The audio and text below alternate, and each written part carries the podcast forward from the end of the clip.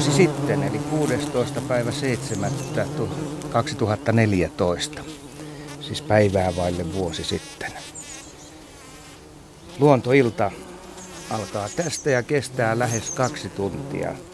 Täällä paikalla eh, heinäkuinen joukkue. Katja Holmala nisäkäsasiantuntijana, Jaakko Kulberi, hyönteiset ja linnut, ja Ari Saura, kalat, sammakot ja käärmeet ja myös ehkä linnutkin sitten vielä. Mutta tässä taustalla on kimalaisia. Jaska, onko hyönteisiä nyt millä tavalla esillä sun mielestä, jos sä vertaat edellisiä vuosia?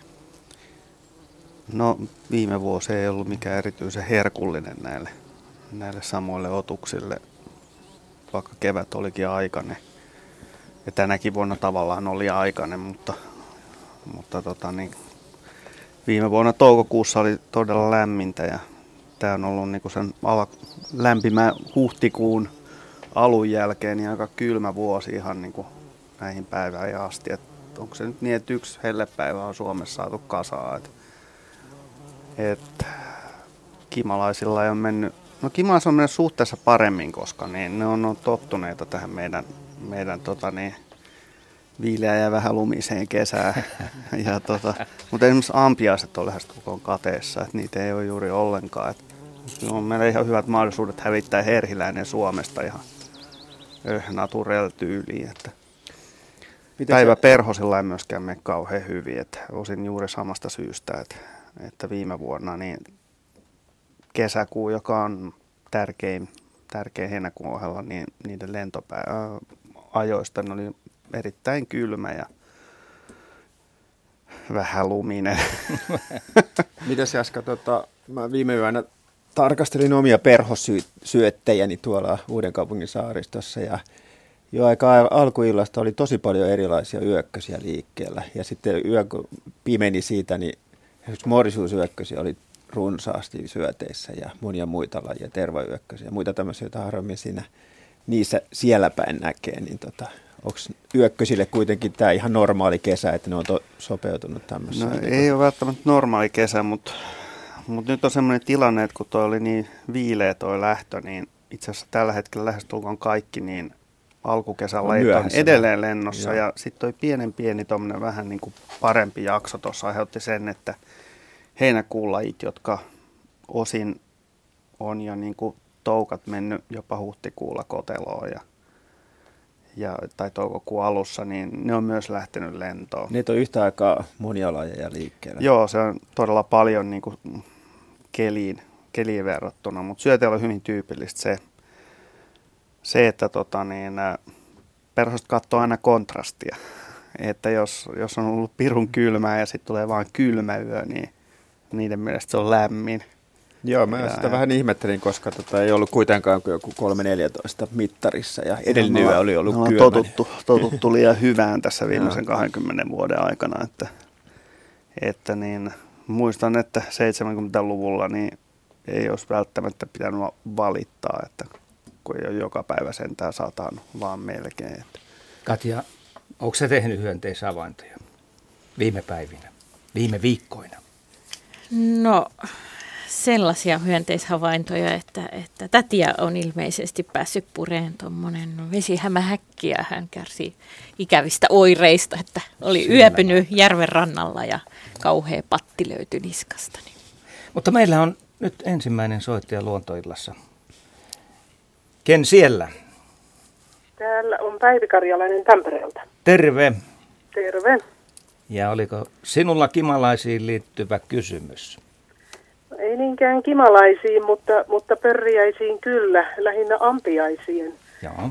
Oltiin mökillä viime viikonloppuna Orivedellä ja, ja viikkoa aikaisemmin oltiin lähdetty sieltä, eikä silloin havaittu tällaista ilmiöä, että siinä rappusten lähellä kuusessa pörisi kovasti ja, ja kun sinne sinne viime vi- viikonloppuna mentiin, niin mä ensimmäiseksi kuuntelin sitä pörinää, että no nyt on tullut, tullut pörriäisiä tänne, mutta sitten huomasin, että se on vaan siinä yhdessä puussa. Ja siinä oli todella paljon kaikenlaisia siivekkäitä, hyvin isoja ampiaisia, sellaisia, sanon, että normaalia isompia ja sitten pieniä tosi paljon. Ja myös kärpäsiä ja kaikki. Ja sitten mä rupesin sitä lähemmin tarkastelemaan, niin siinä puun rungossa oli mustia otuksia. Voisin sanoa, että niitä oli niin paljon kuin kirvoja yleensä heinästä. Se oli se puun runko ihan peittynyt. Ne oli semmoisia kolmen millin pituisia mustia otuksia. Ja nämä ampiaiset ja muut siivekkäät törräs siinä, siinä puun rungon lähellä. Enkä tiedä mitä, mitä he siitä sai, sai, mutta ilmeisesti jotakin, koska ne pörräsivät siinä ihan koko vuorokauden yölläkin. Ja se ei meille selvinnyt viime viikonlopun aikana, että mitä, mitä siinä tapahtui siinä puussa. Ja oliko se kuusi? Kuusi. Se oli semmoinen nuori kuusi, vähän reilu kaksimetrinen. Ja muissa puissa sitä ei ollut. Mä kävin ne tietysti tarkastamassa siinä, joita on ihan siinä muutaman metrin päässä. mutta Missään muissa sitä ilmiö ei ole. Joo, no tosiaan niin tähän ei ole mikään sinänsä ihme, että, että kirvois, kirvoista kiinnostuu muutkin, muutkin hyönteiset kuin muurahaiset. Varsinkin jos muurahaisia ei ole paikalla, niin voi kiinnostua hyvinkin paljon. Ja, ja ampiaisethan on, paitsi että ne tykkää makeista nesteestä noin niin kuin aikuisten juomana, niin, niin nehän on petoja, petoja sitten niin kuin toukkina, eli siitä saattaa lähteä hyvinkin niin kirvoja kantoa pesään saakka. Ja muut, muut pistiäiset taas sitten enemmän ehkä kiinnostuneita niiden, niiden tota, ne erittämistä kosteista nesteistä. Oliko siellä ollut vähän kostea keli vai? vai? No, kyllä tänä kesänä on satanut aika paljon. Joo. Eli se kirvojen niin kuin aikaisemminkin erittämä mesikaste, niin mitä siinä rungolla sitten on, niin, niin se on pysynyt hyvin kosteena ja, ja todennäköisesti vielä lähtenyt käymään. Ja, ja nythän on niin, että sokerihan ei oikeastaan haise. Ja hyönteiset suuntautuu niin kuin tämmöisten korkeaenergisten herkkujen ääreen ihan vähän niin kuin samalla tyylillä kuin mekin. Eli siinä rupeaa käyminen, käyminen tota lisääntymään ja, ja tämä käymistuotteiden tuoksu tai molekyylit, joita siitä erittyy, niin ne houkuttelee sitten kaikenlaisia hyönteisiä paikalle, joilla on toimivat suuosat, eli yöllä perhosia ja, ja tota niin, päivällä varsinkin muita, muita pistiäisiä, kärpäsiä ja niin poispäin. Mutta aika erikoista, että niitä on ollut, minkä paksunen tämä siis tämä puu oli? Että? Se puu oli semmoinen alhaalta reilu ranteen vahvuinen, siis nuori. nuori Okei, okay, joo. Oliko ne, niinku, ne oli kuitenkin niinku, ihan siellä ruskeassa rungossa, et, vai? Kyllä, joo. Joo. Oksilla, oksilla niitä, niitä ei ollut näitä kirvoja, ne oli niin kuin isoja, isoja normaaliin kirvaan verrattuna, mutta Olisiko ne ollut sitten jotain havukirvoja? Että, niin kirvaksi minä, minä ne niin kuin luokittelin siinä. Ja niitä liikku, liikku niin, että se vuorokauden aikana, kun sitä tarkemmin seurasin, niin ne nousi niin kuin ylemmäksi koko ajan siinä. jaha, jaha. Ja mä en ole ennemmin puu, kuusen rungolla nähnyt. Aikamoisia määriä kyllä, että jos ne on vielä aktiivisia, mutta Ja missään muussa puussa, vaikka siinä nyt oli lähistöllä muitakin kuusia, niin niissä niitä ei näkynyt. joo. Mutta tässä on tämän kerran vastaus. Kiitoksia Päivi soitosta ja mukavasti saatiin aloitettua tämä luontoilta tällä kysymyksellä. Kiitos ja hei. Hei hei. Niin, ihan samanlaisia havaintoja on myöskin sitten tehnyt Reijo Vehmas Aho. Eli siellä on ollut kimalaiset pihtakuusen kimpussa ja varmasti just ihan samanlainen Kas, kas, joo. vastaus käy sitten varmaan tähänkin yhteyteen. Joo, sinänsä mä oon vähän ymmärtänyt, että kirvoja noin muuten ei ole erityisen paljon, mutta olisiko nyt sitten niin, että havukirvoilla on ollut vähän parempi sesonki tänä vuonna. Tiedät tuosta, mistä mahtaa johtua. Et, et esimerkiksi tämä, tää, kun sä mainitsit noista suurista perhosmääristä syöteillä, niin aika usein niin kirvojen massaesiintymiset niin perhosharrastajien harmiksi, niin kaataa haaveet suurista saaleista. Että niin siellä on muita, muita houkuttimia. Joo, sen määräksi sitten kun kirve on oikeasti hyvin, niin se tarkoittaa, että joka ikinen puu on keidas perhosille. Että se mä, suuretkin määrät tasaantuu niin kuin valtavalle pinta-alalle. Että ei tarvitse paljon muuta kuin kävellä ympäri puuoksistoa vaan. Joo. Tuossa vielä tuli mieleen, tota, kun sä puhuit tuosta hyönteisten suuntautumisesta näitä alkoholijuomia kohti, niin siinä tapahtuu myöskin sitä, että kun nämä alkoholit sitten tota, bakteeritoiminnan vaikutuksesta esimerkiksi etikoituu tai hapettuu, niin, niin se estereitä, et, estereit, esteröityy ja muita tämmöisiä Kaikki jatkojalosteita käy. tulee siitä alkoholista, niin ne erityisesti mun mielestä ainakin päivä, joitakin päiväperuslajeja houkuttelee nämä etikkapohjaiset tuotteet. Joo, no siis periaatteessa niin puhtaalla etikalla voi houkutella perhosia, Joo. mutta ne ei yleensä jää tämmöiseen syöttiin, joka on niin puhdasta kemiallista ainetta, Joo. kun se, se nyt on vähän hazardia, vaikka ja myöskin, vaikkei hampaat meikkään. Niin kyllä ja se, punaviinietikkahan on erittäin tehokas. Se on erittäin perhos. tehokasta, mutta Ho. esimerkiksi asetoni houkuttelee perhosia, varsinkin mi, tiettyjä mittareita Joo. todella hyvin. Joo. Ja jopa urea. Joo, no se on ehkä vähän eri asiasta että, että se on enemmän koirasperhosten juttu. Että. Luontoillan puhelinnumero on 0203 17600. Siis 0203 17600. Ja sähköpostillakin voi kysymyksen lähettää osoitteeseen luonto.ilta.yle.fi. Siis luonto.ilta.yle.fi. Ja tottahan Luontoillalla on myöskin Facebook-sivut tunnuksella Yle Luontoilta. Ja otan tämän perinteisen postin vielä tähän, siis postilokero 87 00024 Yleisradio. Ja tietysti se luontoilta siihen ensin. Eli monet on systeemit tässä yhteydessä. Vielä myös Radio Suomen lähetysikkuna, jossa parhaillaankin varmaan käydään keskustelua aiheeseen liittyen. Ari sitä tarkastelee tuossa ja sieltä sitten tarvittaessa otetaan asioita esille. Mutta otetaan seuraava soittaja. Herkko Aalto Janakkalasta, tervehdys. Joo, tervehdys. Kuuluuko tämä? Kyllä, hyvin kuuluu. Vallan erinomaisesti. Joo, mä yritän lähteä puhua, niin mulla oli semmoinen kerrankin alustavasti sen lähetykseen, mutta tämmöinen moottoripyörän kypärä on tässä grillikatossa tämmöisessä ollut viime kesä, ja siellä oli viime kesä iso ampiaisen pesä.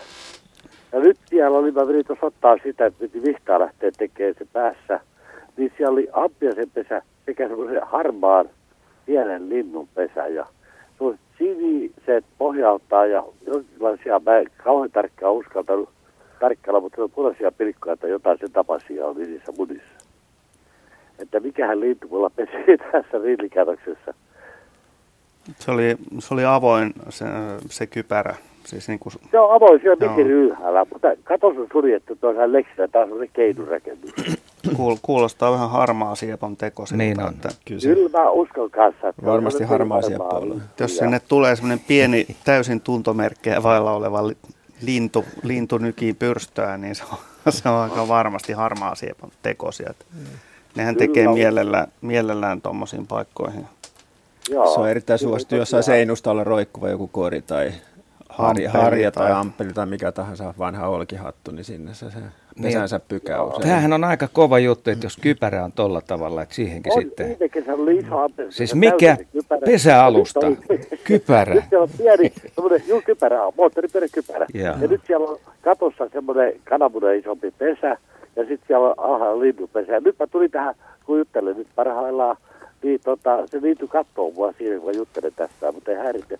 Mä pistin sen äkkiä samaan paikkaan, kun mä yritin ottaa sen kypärän, ettei häiritse siitä, mutta mä näen sen hautoa uudestaan, jatkaa hautumista. Joo, niillä on ihan hyvä pokeri kyllä, että siis muutenkin kuin että nokka nyt ei paljon hymyile niin kuin ees taas, mutta ne, ne on aika kesyjä harmaa siepot, kun ne on pesällä. On, on. Luottavaisia siinä omaan suojaväriinsä. Toivossa on hyvä elää. On, on. Että. Mutta harvaan on tähän aikaan kesään, että se on nyt vielä sitten pesintätouhuissa, mun haudantatouhuissa, mutta se voi olla, että... Joo, se voi itse asiassa olla, että sen ensimmäinen pesintä on mennyt niin sanotusti reisille, että... Joo, joo, usko. Oli sen verran kylmä toi alku. vuodella. Mutta nyt Oli- on varma paikka, kun on kypärässä pesä. On, on, ja se säilyy tossa, että pistän toja, tosiaan suojelu. Siellä ei ole mitään tärkeää, että se on mun keinu, keinu rakennamassa, että se saa harrautensa jatkaa. Se on niin sanottu turvapesä nyt sitten. Kyllä. Se on turvapesä ja kissakin yritän pitää. Mulla on kaksi kissaa, mutta toivon mukaan ne ei pääse tuohon nyt. Toivotaan niin. Kiitoksia Näin. soitosta Kiitos vaan. teille ja hieno, teillä on hieno ohjelma. Ja Kiitoksia. Ennenkin päässyt. Kiitos. Hyvää Niin. ilojatkoa sinne. Ja, Samoin, moi. joo, joo, moikka. Moi. Luontoillan kuvalliset kysymykset on esillä Radio Suomen sivulla, siis yle.fi kautta Radio Suomi. Ja kun sieltä klikkaa sitten tätä näätäkuvaa, niin pääsee sitten käsiksi näihin kaikkiin neljään kuvaan, jota tänään käsitellään. Ja kuten arvattua, näätäkuvasta lähdetään liikkeelle. Sen on lähettänyt Terhi Riihioja. Ja näätä on pesinyt rantasaunan katolle Orivedellä. Poikaset telmiä nahisteli saunan terassilla. Saunaa ei ollut aikoihin käytetty. Muuttaako emo pesän paikkaa, jos se myöhemmin kokee sen rauhattomaksi? Mitä sanoo Katja Holmala tähän? Hienot kuvat ensinnäkin. Tähän nyt täytyy kehua ensin. Joo, varmaan Upeat. sellaisia parin kuukauden ikäisiä pentuja siinä, siinä Ja on ne on hyvin touhukkaan näköisiä siinä. kiipeilemässä. Ja tämä ei ole mitenkään tavaton paikka näädän pesälle tämmöinen käyttämättömän tai hylätyn rakennuksen vintti tai Nimenomaan, tai se ole siellä välikatossa yleensä? Välikatto, Joo. aivan. Sateelta suojassa. Kyllä, kyllä. Mutta on hyvin todennäköistä, että jos sitä nyt aletaan hyvin, hyvin tässä kohti käyttelee, niin kyllä ne siirtyy, siirtyy sieltä, jos sieltä joka ilta sauna, sauna alkaa lämpeneen, niin siirtyy rauhallisempaan paikkaan sitten. Että tämä tämmöinen näätäpesuehän niin on yhdessä tonne elosyyskuun paikkeille vielä emo ja pennut ja sen jälkeen se hajoakin. Että, että marraskuussa ne on sitten täyskokoisia ne. Eikö usein Poikaset. tässä käy sillä tavalla, että kun puhutaan vaikka mökin sauna rakenteista tai sitten mökin itsensä välikatoista, niin siinä tilanteessa, kun mökillä on hiljasta, aikaisin keväällä, kun näitä päättää, että mihin se lähtee tekemään tällaista paikkaa, missä synnyttää sitten poikasia, niin se hiljaisuus, joka sitten liittyy näihin rakennuksiin, niin se on se valintaperuste. Mutta sitten yllätyksenä tulee se, että jossain vaiheessa ihmisiä tulee samalle alueelle. Vieläpä samoihin rakennuksiin. Kyllä, ja sitten se vähän vaihtelee yksilöstä ja sitten eläinlajista, että kuinka hyvin se sen ihmisen läsnäolo siedetään siinä kohti, kun ihmiset palailee, palailee sitten kesämökkiä käyttämään. Että, taikka kyllä pihapiiristäkin saattaa, saattaa löytyä jostain justiinsa aittarakennuksen. Et ihmiset voi kyllä touhuta samassa pihapiirissä, jos se rakennus on käyttämätön. Et se- sellaista ne saattaa hyvinkin sietää. Montas pentua näädällä yleensä on? Toi kaksi tyypillinen määrä vai voiko niitä olla useampia? No kyllä se on aika, aika tyypillinen, että kahdesta kuuteen. Et riippuu myöskin vähän sen emon iästä, että, että nuoret emot saattaa saada vähän pienempiä pentueita kuin varttuneemmat. Ja tässä kohti, kun ne tosiaan tulee pesästä ja tämä telmiminen pesän ulkopuolella alkaa noin parin kuukauden iässä, niin sitten ei tiedä, että monta niitä on alun perin syntynyt. Mutta todella hieno kuva on esillä Radio Suomen etusivulla, kun sitä käy katsomassa. Ja siinä nähdään pojat kyllä leikkiä lyö ja siinä kuvaaja on kyllä ollut ajan hermolla. Otetaan seuraava soittaja luontoiltaan Saara Katajisto Hollolasta. Tervehdys. Terve, terve. Ja minkälaisilla asioilla jatketaan? No kun muurahaiset ihmettelee, tai minua ihmetyttää, ja meitä muitakin. Missä ovat ne mielessä? Muurahais... Mitä? Että missä mielessä? No sitä kun ne menee kun vyö, kun viivotin. Ja kukaan ei poikkea äh, siltä rait, reitiltä. Toisella puolella on isompia siinä vyössä ja toisella puolella pienempiä. Mutta, ja sitten ne menee niin pitkälle, että mä en edes tiedäkään, kun me ollaan menty yli meidänkin tontin, että, ja meidän pihassa siellä mökillä niin ei ole ainuttakaan muurahaispesää. että mistä ne tulee ja mihinkä ne menee. Perusteellinen kysymys. Menee Valtatien- töihin ja kotiin. Niin valtatien varrella ollaan. Olla. No, Siinä mielessä. No ei nyt Muurahaisten valtatien- varrella. Ollaan, ollaan. Toki muurahaisten, nimenomaan muurahaisten. Joo, tota, murahaisella on semmoinen, semmoinen pikku kikka tässä, että ne, ne merkkaa tota, nämä kulkureittinsä ja hyvät ä, ravintokohteet ja niin poispäin niin omalla tuoksullaan ja mikä sitten taas Mm. johdattaa muut pesätoverit näiden, näiden tota, niin apajien äärelle ja, ja yhtä lailla niiden tie, tieverkostot ja tämmöisten suurten yhdyskuntien maanalaiset osat, niin ne on, ne on aika, lailla, aika lailla optimoitu siten, että ne, niistä on joku, joku tota niin, tutkimuskin niin tehty, jossa oikein todettiin, että ne muistuttaa lähinnä niin kuin verisuonistoa, tämä, tämä niin kuin täsmällisyys, jolla ne niin kuin levittää polkujaan ympäriinsä ja, ja Tosi- kennostoja. tosi- Kyllä. Et miten ne ne sen iso- sitten tekee, niin sitäkin on varmaan tutkittu, mutta mm, ne on aika, aika hyviä tässä hommassa. Ja tosiaan haju, haju on se, jonka perusteella ne tunnistaa pesätoverinsa, lajitoverinsa ja kulkureitit. Ja mitä voimakkaampi tuoksu, niin sen käytetympi polku. Ja esimerkiksi tämmö, tämmöisiä niin kuin kikkoja on, että muurahaset tulee jotain reittiä pitkin, niin niin ää, vaikkapa sisälle, niin se voi blokata se reiti laittamalla siihen jonkun esteen, jota ne ei pysty ylittämään. Ja ne ei niin kuin ymmärrä, että miten tämä on mahdollista, että jäljet loppuu tähän. Ja sitten ne jää jahkailemaan siihen vaikka kuinka pitkäksi aikaa Joo, ja joo. miettii, että kuinka siitä päästäisiin ohitte. Joo, joo. Et ne on ja- vähän niin kuin tämän tota, niin, nokkeluutensa vanku, vankeja. Niin. Ja sitten ne toiset, jotka sen toisella puolella kulkee, niin, niin ne on niin suuria, ne, no ei nyt voi sanoa niin kauhean suuria, mutta se, ne pyllyt tai ne takapuolet, niin ne on oikein semmoisia kirkkaan punaisia, isoja, niin kuin helmiä. Se roppa. Jaa, toi kuulostaa vähän, siis kuinka suuri niiden kokoero on? Milleissä, niin kuin pituudessa?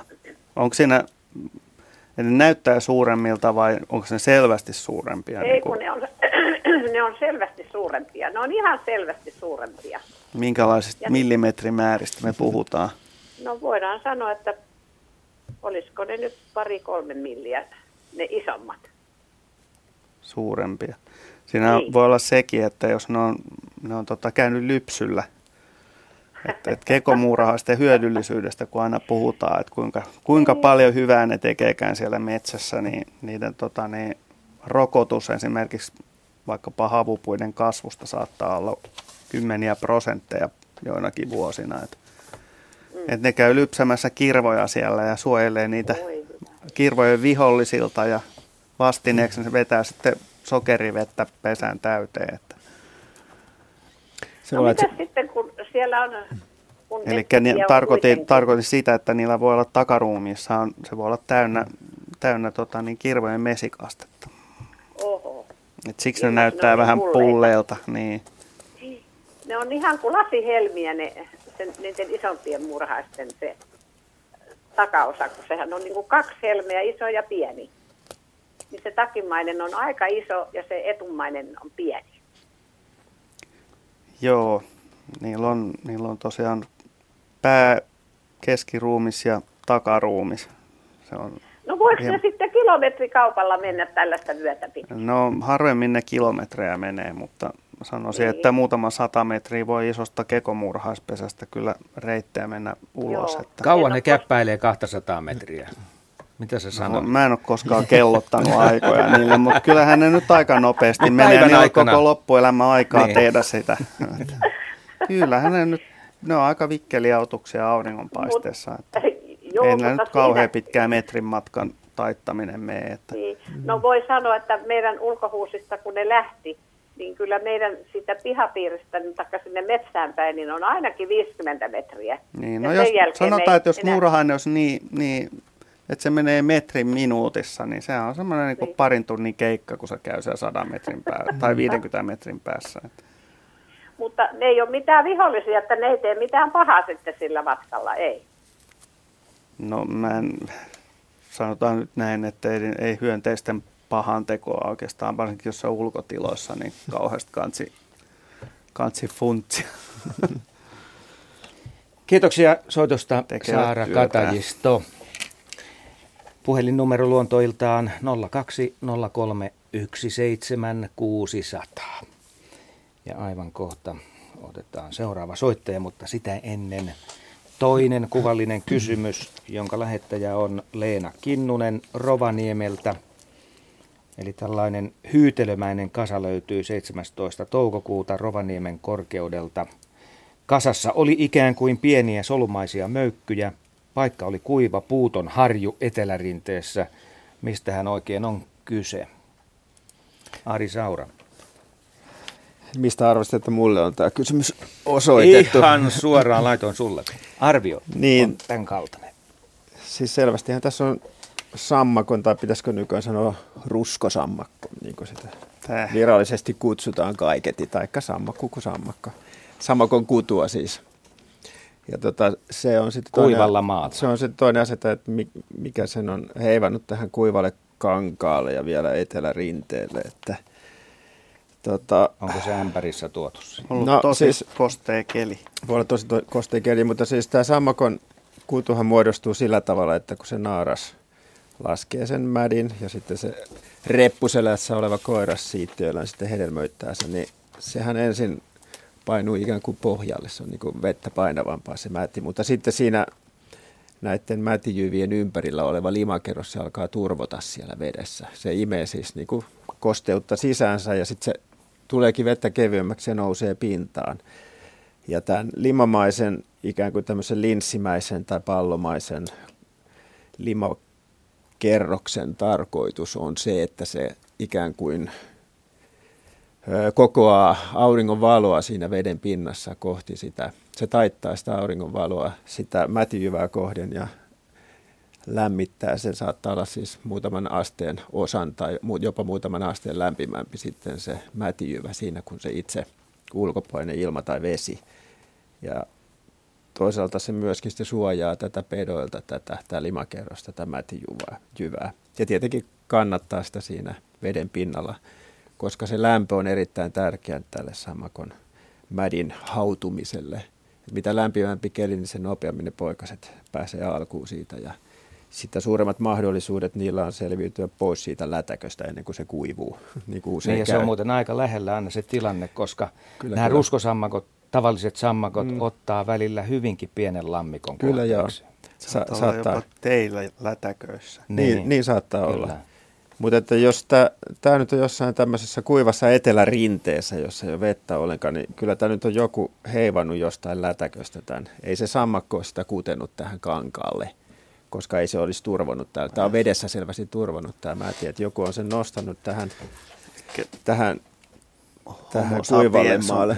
Niin mä, mä luulen myös, että laji nimeltä pikkupoika saattaisi olla yksi epäily, epäilykohde tässä tapauksessa. Mutta tämä on kuitenkin, tämä mätirykelmähän se on aika herkästi hajoavaa, että esimerkiksi Tämä on aika Jotkut- hyvin kasassa tässä. Joo, on kyllä, että jos, jos ajatellaan, että joku, kaappaa. joku tota, noin, niin Lintu eläin, joku lintu, korppi, kettu olisi tämmöisessä kuivasta lätäkästä ottanut tämmöisen mätipaakun haltuunsa, niin se olisi kyllä enemmän hajonnut kuin mitä tässä. Se, se hajoaa tosi herkästi sitten osiin, jos sitä niin rupeaa riepottelemaan. Että on jotenkin lippalakilla tai jollain haavilla nostettu selvästikin ylös ja sitten viety siihen kuivumaan siihen kankaalle.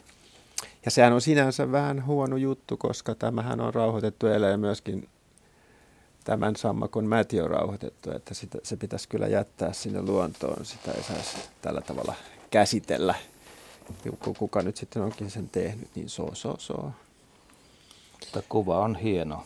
Tietysti nämä mätimunat erottuu hyvin tässä tapauksessa, kun se on kuivalla vaan. Kyllä, ja tämän nyt näkee tästä, tästä hyytelykerroksen kuivumisesta, että se on jo jonkin aikaa ollut tässä kuivalla maalla, että se vesi on alkanut haihtua siitä. Ja tässä tapauksessa, niin jos ei nämä nyt pian pääse veteen tästä tilanteesta, niin nämä kyllä menehtyy nämä alkiot tähän veden puutteeseen hyvin nopeasti sitten. Otetaan seuraavaksi yhteys Lappiin, Ylä-Lappiin. Juha Kauppinen, tervehdys. Tervehdys. Mulla olisi kysymys, joka koskee lintua, kalasääskiä. Sitten pieni kysymys yhtä hyönteistä ja toista vesilintua. Pari vuotta sitten näin, enkä ole sen jälkeen nähnyt parikin kertaa, kun kalasääski lentää aivan tyyntä tätä allaksen pintaa, jonka mä näen ikkunastani, niin että sen toinen raaja kynsi viistää vettä ihan jatkuvasti useita satoja metriä. En löytänyt kirjallisuudesta mitään, en ole sitä ennen, enkä sen jälkeen havainnut. Kalasääskiä kyllä näkyy tässä periaatteessa päivittäin, tässä on pesäkin lähellä. Niin haluaisin sieltä mielipidettä, kokemuksia, kommenttia tähän asiaan. Miltä kuulostaa? Toi kuulostaa siltä, että, että se yrittää saada sieltä kalaa ja tekniikka, tekniikka on siis se, että heti kun sen kynteen osuu kosketus, niin loputkin kynnet heilahtaa ja fisu, no jää, se... fisu jää kinttuun kiinni. Et, mutta tämmöistä säätä ei varmaan kauhean usein ole tarjolla, että no se voi tätä tehdä. Että se on ei todella, niin.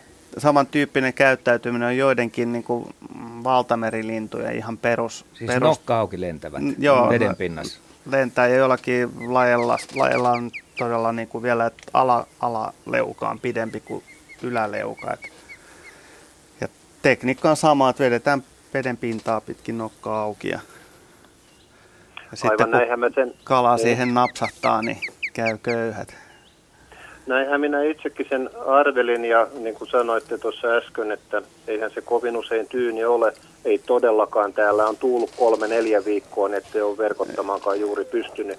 Nyt oli äsken tyyni vähän aikaa. Katsotaan nouseeko tuuli.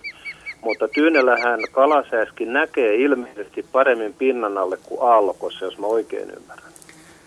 Uh, joo, varmaan, mutta mä, mä luulen, että itse asiassa mä kauheasti, mä en tätä asiaa tiedä, mutta mä olettaisin, että, että useimmilla tämmöisillä linnuilla, jotka, jotka tota niin, ää, pyydystää kaloja selvästi veden alta, niin, niin niillä on luultavasti jonkin tyyppinen tämmöinen hieman polaroidinen näkö, että ne pystyy tota niin... Ja ne voi nähdä semmoisia aallonpituuksia, esimerkiksi siniseen viittaavia aallonpituuksia, jotka heijastuu kalujen suomupinnasta esimerkiksi UV-säteily, joita me ei edes nähdä.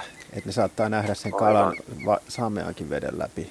Joo, näin, Aivan. näin se menee. Että, tässähän on pientä kalaa, särkeä ja pikkusiikaa käy jatkuvasti pinnassa ja noin.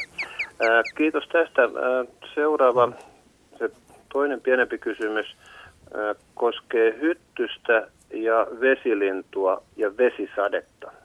Nyt jos on tietynlainen vesisade, saa olla suht koht kovakin, niin hyttyset lentää. Käykö sille hyttyselle niin, kun ilmeisesti perhoselle käy, kun se joutuu auton eteen, että siihen on ilmatyyny, joka työntää sen tuulilasin yli, ettei se liitsaannut siihen ikkunaan, niin työntääkö se vesipisara sen hyttysen syrjään. Ja toinen, kun sorsahan lentää noin 70 kilometriä vähintään tunnissa, kuikka koskelo kovempaakin ja rankemmassa vesisateessa, miten niille silmille käy? käy tuleeko siihen tämmöinen joku ilmatyyny, joka työntää tämän veden pois? Että? Mä luulen, että siihen, no tietenkin jokaisella, jokaisella tota, niin tämmöisellä kohteella on, on tavallaan jonkin kokoinen ilmatyyny, kun nyt kuitenkin ollaan planeetalla eikä avaruudessa, niin niin tota, Planeetalla, jossa näin on, on ilmakehä. Mutta to, toki niin kuin, hyttys, jos mennään pieniin hyönteisiin, niin mm. nehän on itse asiassa niin joko karva- tai suomupeitteisiä, vaikka se ei ehkä mm. päälle päin näy. Ja, ja nämä, tämä systeemi hylkii vettä. Eli ne joutuu kyllä saamaan melkoisen täysosuman ja poikkeuksellisen ison vesimäärän niskaansa, että ne sillä niin kuin tulisi alas sieltä. Mm. Että vielä kovassakin vesisateessa, että ellei ole aivan, aivan täydellistä kaatosadetta, niin perhoset esimerkiksi lentää ihan sujuvasti siellä.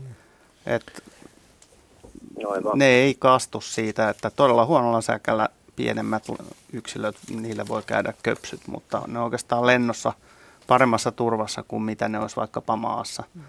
Mä luulen, että vesilinnut ei vesisaateista moksiskaan senkin takia, että ne on sopeutu niiden silmä veden alaisenkin elämään. Ja, Joo, ja, silmä ja niillä on se vilkkuluomi, tai vilkkuluomi nimenomaan. Ei pyyhkimet, pyyhkimet, joo. sananmukaisesti. Et jos tulee joku tota, noin, niin semmoinen samentava vesikerros hetkeksi silmään, niin sen saa kyllä niin sanotusti silmän räpäyksessä pois. No edestä. näinhän se täytyy olla. Itse vaan mietin, että jos esimerkiksi moottoripyörällä ajaa avokypärällä ja ei ole laseja päällä ja ajaa vaikka 80, niin kyllä se vesi kasvoihinkin nyt tuntuu. Kyllä Joo, se tuntuu. Ihan pelkkä ilmakin tuntuu. Että Joo.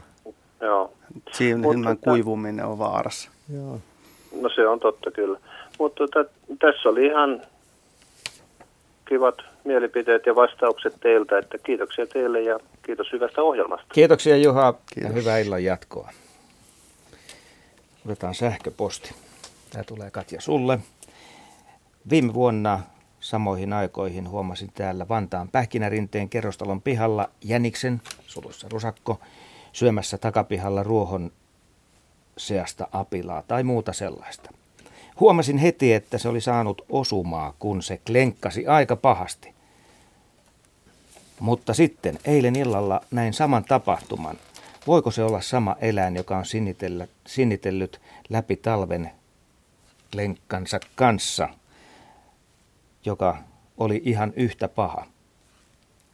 Voiko tällainen loukkaantuminen näkyä näin pitkän aikaa vai joutuuko siinä rusakko sitten ravinnoksi nopeasti, no, jos tätä tapahtuu?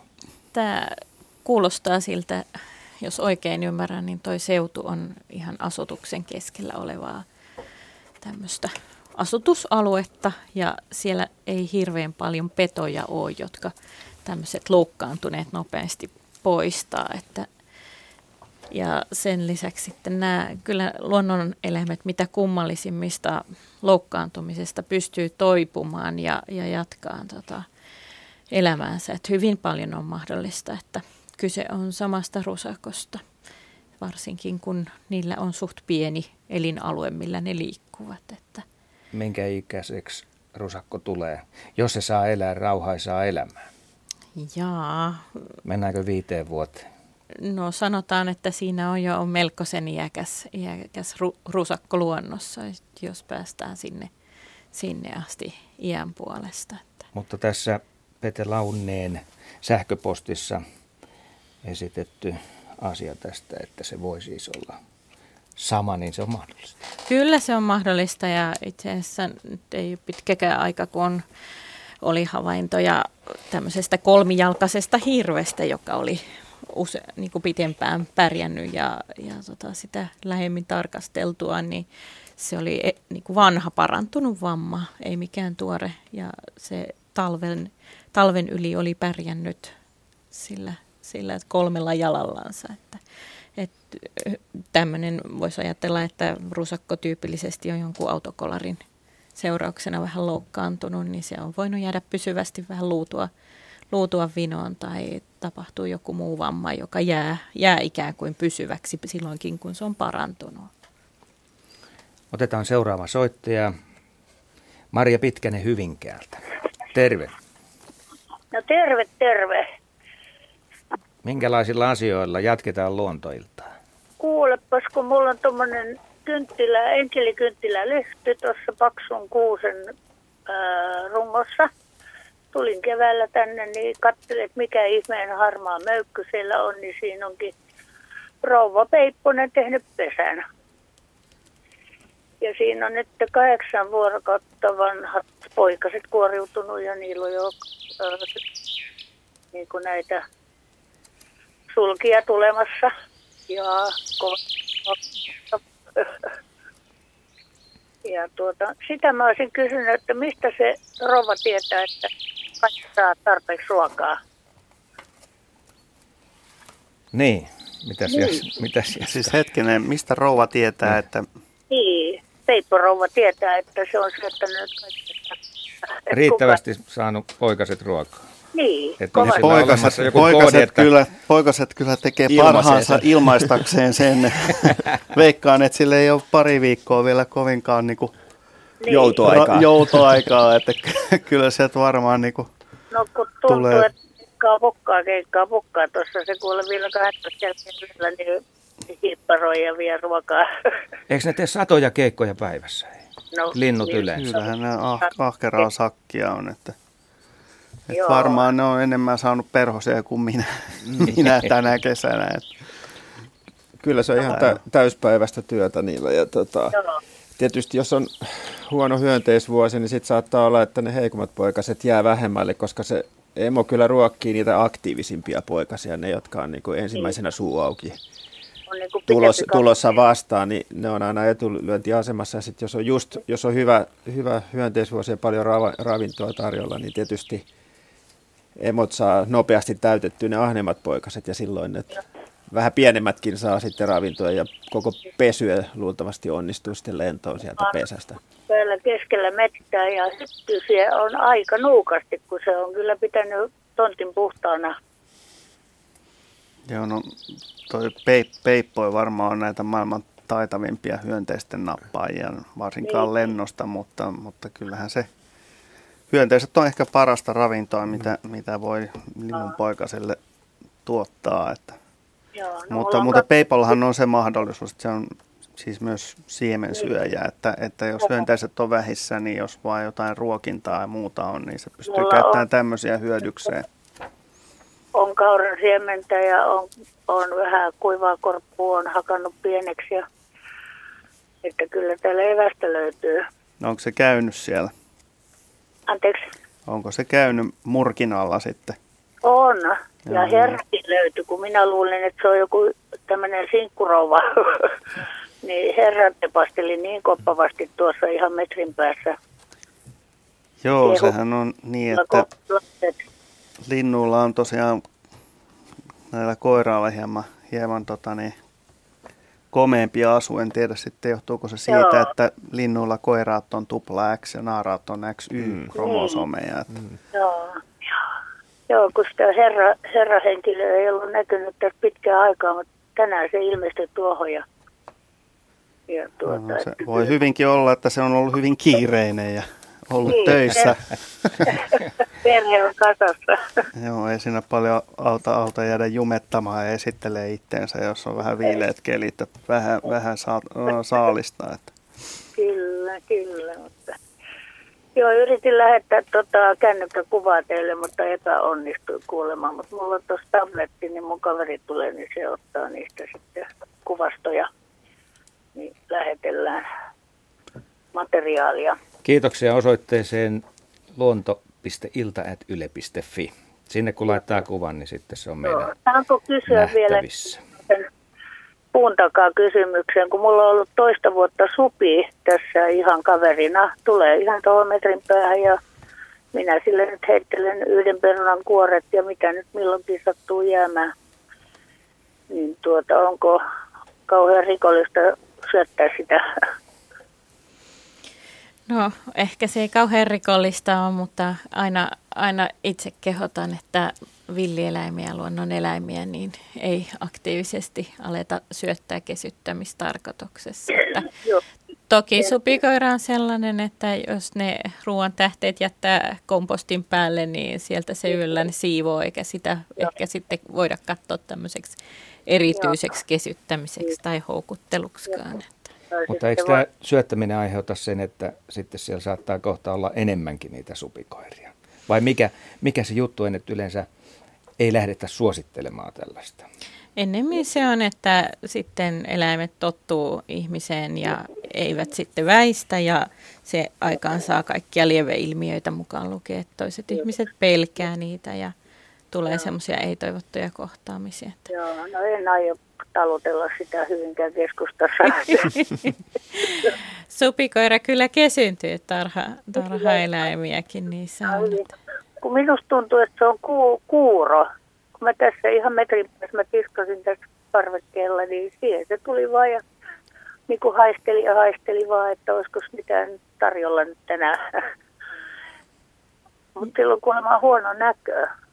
Mutta kuulo pitäisi olla vissi aika hyvä. No joo, ei, ei ainakaan niin normaalioloissa, normaali yksilö, niin niillä on joo. ihan kohtalaisen hyvä kuulo. Ei se pelännyt mua ollenkaan, mutta mä nyt olen niin hyvin kiltti ihminen muutenkin, että ei mua tarvitse Yksi selitys voi olla, että, että tämä supi tunnistaa teidät hajun perusteella, että kyseessä olette juuri te ja sillä on aikaisempia kokemuksia, että te ette tee sille mitään pahaa. Niin. Joo, viime vuonna sama yksilö ilmeisesti. Tuossa tämmöinen asumaton tontti on välissä, niin se luultavastikin pitää majaa tuossa tuommoisen saunarakennuksen alla.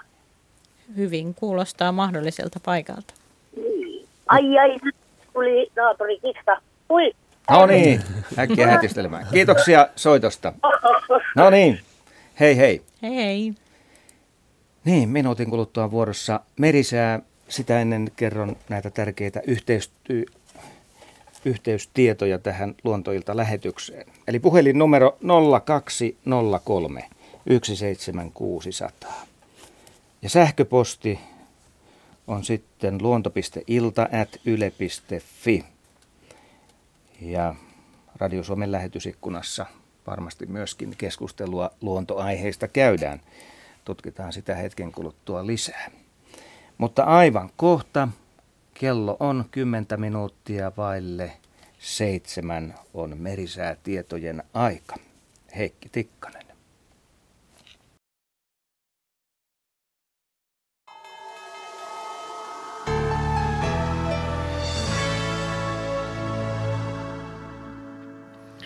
Kello on 18.50 ja tässä siis säätiedot meren kulkijoille – Keskiruotsissa oleva vähäinen matalapaine liikkuu hitaasti itään, odotettavissa huomisiltaan asti. Suomenlahti lännenpuoleista tuulta 4-9 metriä sekunnissa, Suomenlahden itäosassa 3-7 metriä sekunnissa. Yöstä alkaen suunnataan vaihtelevaa tuulta 1-6 metriä sekunnissa, päivällä lounaanpuoleista tuulta, enimmäkseen hyvä näkyvyys. Pohjois-Itämeri Lounaan puoleista tuulta yhdestä kuuteen metriä sekunnissa, päivällä kolmesta seitsemään. Enimmäkseen hyvä näkyvyys. Ahvenanmeri, Saaristomeri ja Pohjanlahti suunnataan vaihtelevaa tuulta yhdestä kuuteen metriä sekunnissa, paikoin sadekuuroja, muuten enimmäkseen hyvä näkyvyys. Saimaa suunnaltaan vaihtelevaa tuulta yhdestä viiteen metriä sekunnissa ja mahdollisesti sadekuuroja. Odotettavissa torstai-illasta perjantai-iltaan Suomenlahti lännen puolesta tuulta alle 14 metriä sekunnissa, Pohjois-Itämeri, Ahvenanmeri, Saaristomeri ja Selkämeri, luoteistuulta, kovan tuulen todennäköisyys päivällä on 30 prosenttia. Merenkurkku ja perämeri, pohjoisen puolesta tuulta alle 14 metriä sekunnissa. Säätietoja rannikkoasemilta tänään kello 18. Haapasaaressa lämpöasteita mitattiin 17, länsituuli 4 metriä sekunnissa, sää on selkeä, näkyvyys 23 kilometriä. Kotka-Rankki 18, lounas 4, Orengrund 20, länsi-lounas 4, Emäsalo 17, lounas 6, Kalboidagrund 16, länsi-lounas 7. Eestiluodon tuulitieto, lounaistuuli 4 metriä sekunnissa – Harmaja 19, lounas 3, pilvistä 16. Väkiluoto 18, länsi-lounas 9. Bokasär 20, länsi 7, selkeä 30. Jussarö 18, länsi 8, selkeä 30. Hanko Tulliniemi 17, länsi-lounas 6. Russarö 17, länsi 7. Veenö 18, länsi-lounas 4. Uuttöö 18, länsilounas 6, selkeää 27. Bookshare 17, lounas 6. Ristna, tuulitieto, länsilounas 4, melkein pilvistä, näkyvyys 20 kilometriä. Kotska Sandöön 19, länsilounas 4, selkeää 40. Rajakari 19, länsilounas 4. Fagerholm 20, etelä 4. Kumlingia 19, länsi-lounas 5, puolipilvistä 28. Nyham 18, länsi 5, selkeää 40. Märket 16, luode 3. Isokari 17, etelä 3, selkeää 25. Kylmäpihlaja 17, Länsi-Lounas 3, Selkeää 26. Tahkoluoto 18, Länsiluode 3, Selkeää 30. Selgrund 18, Luode 6, Selkeää 35. Breckädet 17, Itäkoillinen 3. Strömingsbodan 17, Koillinen 2. Valassaaret 16, Tyyntä. Kallan 13, Pohjoisluode 2. Tankkar 14, Koillinen 2, Selkeää 40. Ulkokalla 15, Pohjoiskoillinen 1. Nahkiainen 13, Tyyntä. Raahe 14, Pohjoinen 2, 40. Oulu Vihreäsaari 14, Luode 7, 35. Marjaniemi 14, Länsi 2, Pilvistä 29. Kemi 1, 12, Lounas 4 ja Ajos 14 lämpöastetta, lännen ja lounaan tuuli 6 metriä sekunnissa, sää on melkein selkeä ja näkyvyys on 21 kilometriä. Sitten meriveden korkeudet tänään kello 17, Kemia Oulu plus 10 senttimetriä, Raahe plus 8, Pietarsaari plus 11, Vaasa plus 10, Kaskinen ja Mäntyluoto plus 11, Rauma ja Turku plus 13, Föglö plus 14, Hanko plus 16, Helsinki plus 19 ja Hamina plus 24 senttimetriä. Aallokon korkeudeksi tänään kello 16 mitattiin Pohjois-Itämerellä 0,4 metriä.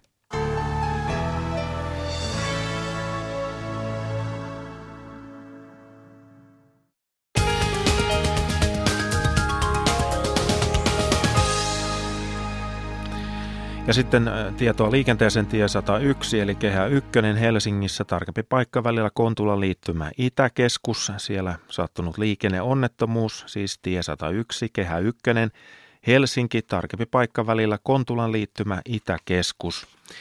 Ja sitten äh, tie 7, Sipo, siellä on öljyä tiellä, tie 7 eli Porvoon väylä, Helsingistä noin 30 kilometriä Porvoon suuntaan, Tarkempi paikka on Sipoonlahti, Sipoonlahden liittymästä noin 300 metrin matkalla Porvoon suuntaan. Haittaa ajosuunnassa siis Porvooseen tie on liukas, koska öljyä on tiellä. Tie 7, Sipoonlahti, Sipoonlahden liittymästä noin 300 metrin matkalla Porvoon suuntaan. Haittaa ajosuunnassa Porvooseen öljyä tiellä, tie on liukas.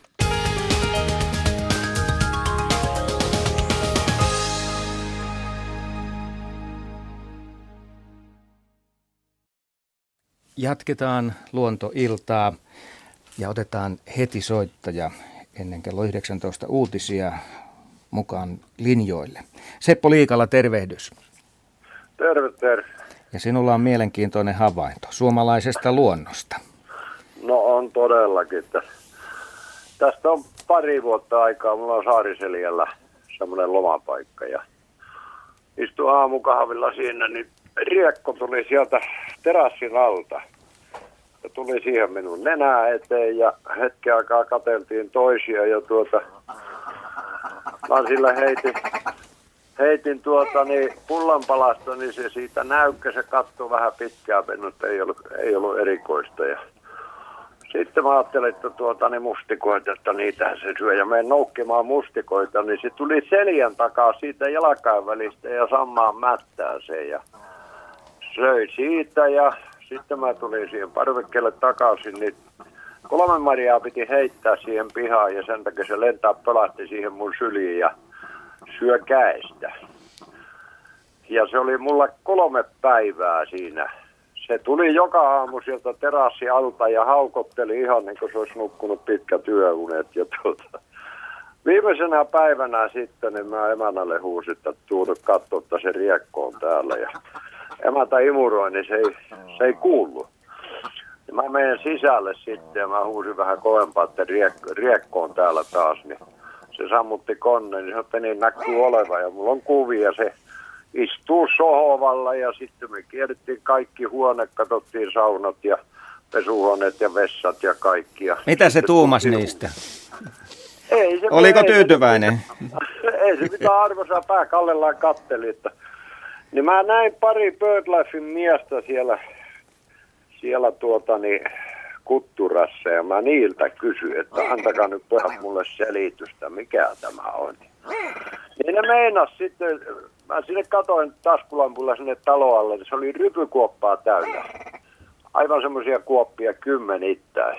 Se on niin kuin kolmen perheen semmoinen kaksikerroksinen talo. Ja, ja tuota, niin ne meinas on ollut iso pesue ja yksi on ollut huono kuntoinen ja kun muut on lähtenyt, se on vähän niin kuin jäänyt siihen ja ilmeisesti joku ruvennut syöttää.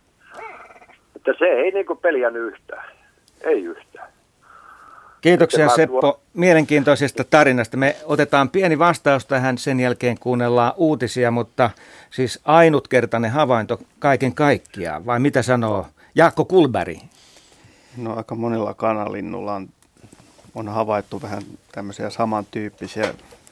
Tässä tuli vois, riekko. Voisi kutsua niitä hölmöilyiksi, niin kuin jos ajatellaan, miten ihmiset yleensä tekee kanalinnuille. Ja, mutta just niin kuin tässä oli puhetta, niin, niin luultavasti hänellä on aikaisempia kokemuksia, jotka ovat olleet poikkeuksellisen hyviä ihmisistä ja, ja, tota, kaikki, kaikki siihen viittaa. Et mä oon kuullut Metsonaarasta aika lailla samanlaisia juttuja, että ne on tullut jopa veneellä niin kuin toiseen saareen ja istunut kokkaa, että no milloin lähdetään. Ja, ja tämä on nyt sama. Riekkohan ei ole mikään, mikään tota, kauhean arkalintu muutenkaan, että, että on helppo uskoa siitä tällaista. Aivan hetken kuluttua kello on 19. Kuunnellaan uutiset ja urheilut. Sen jälkeen sitten jatketaan luontoiltaa aina kello 20 asti.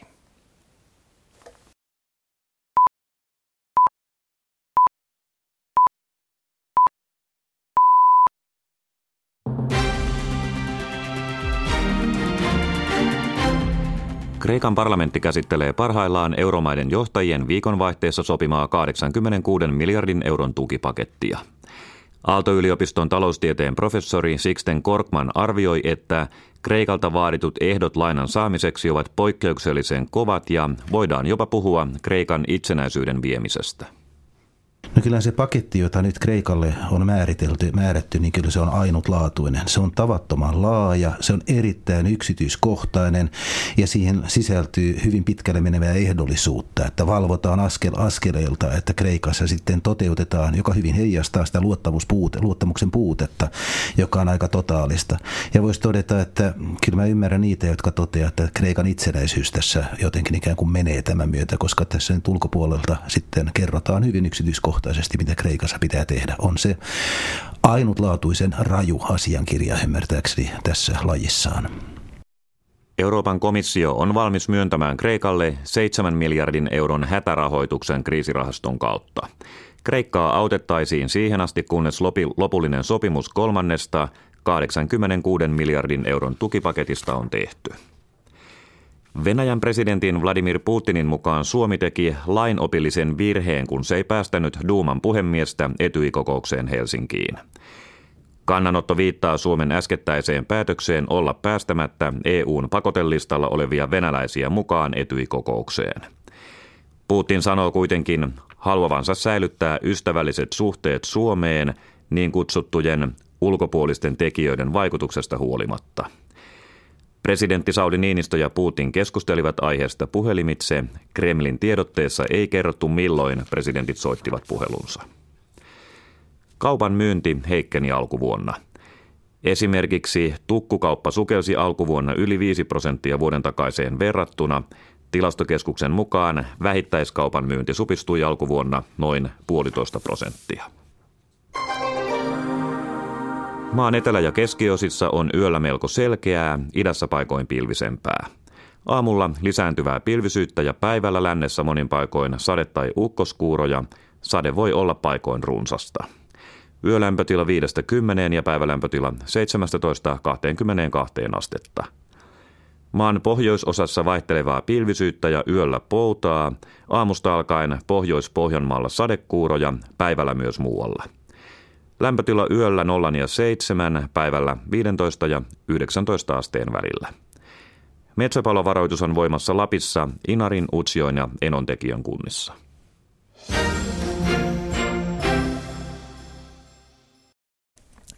Ja sitten Urheiluradio, studiossa on Jouko Vuolle.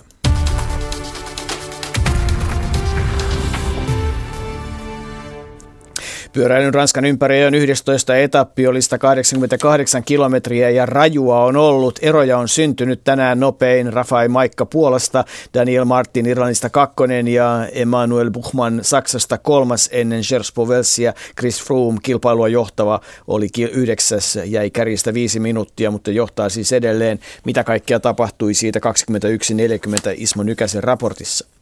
Keihäittäjä Lassi Etelätalo ei kilpaile paikasta Pekingin elokuisissa EM-kisoissa. Hän ei myöskään kisaa Joensuun eliittikisoissa ja Kalevan kisoissa Porissa.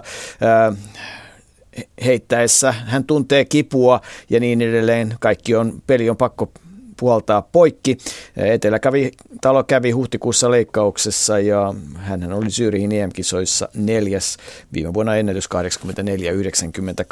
84-98.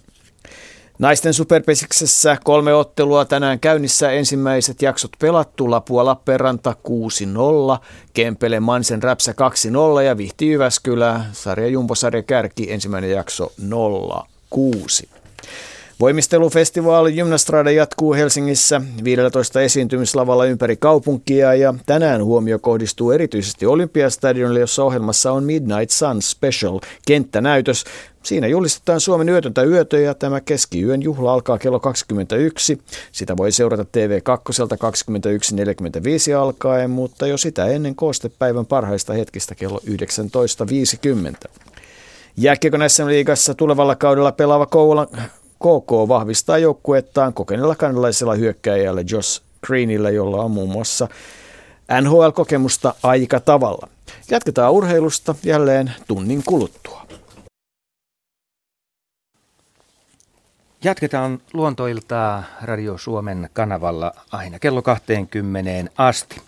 Täällä studiossa heinäkuinen joukkue, Katja Holmala nisäkäs asiantuntijana, Jaakko Kulberi, hyönteiset ja linnut, Ari Saura tietää kaloista, sammakoista ja käärmeistä. Ja minä tuuraan Pirkka-Pekkaa, olen Asko Hautao. Ja puhelinnumero studioon 0203 17600.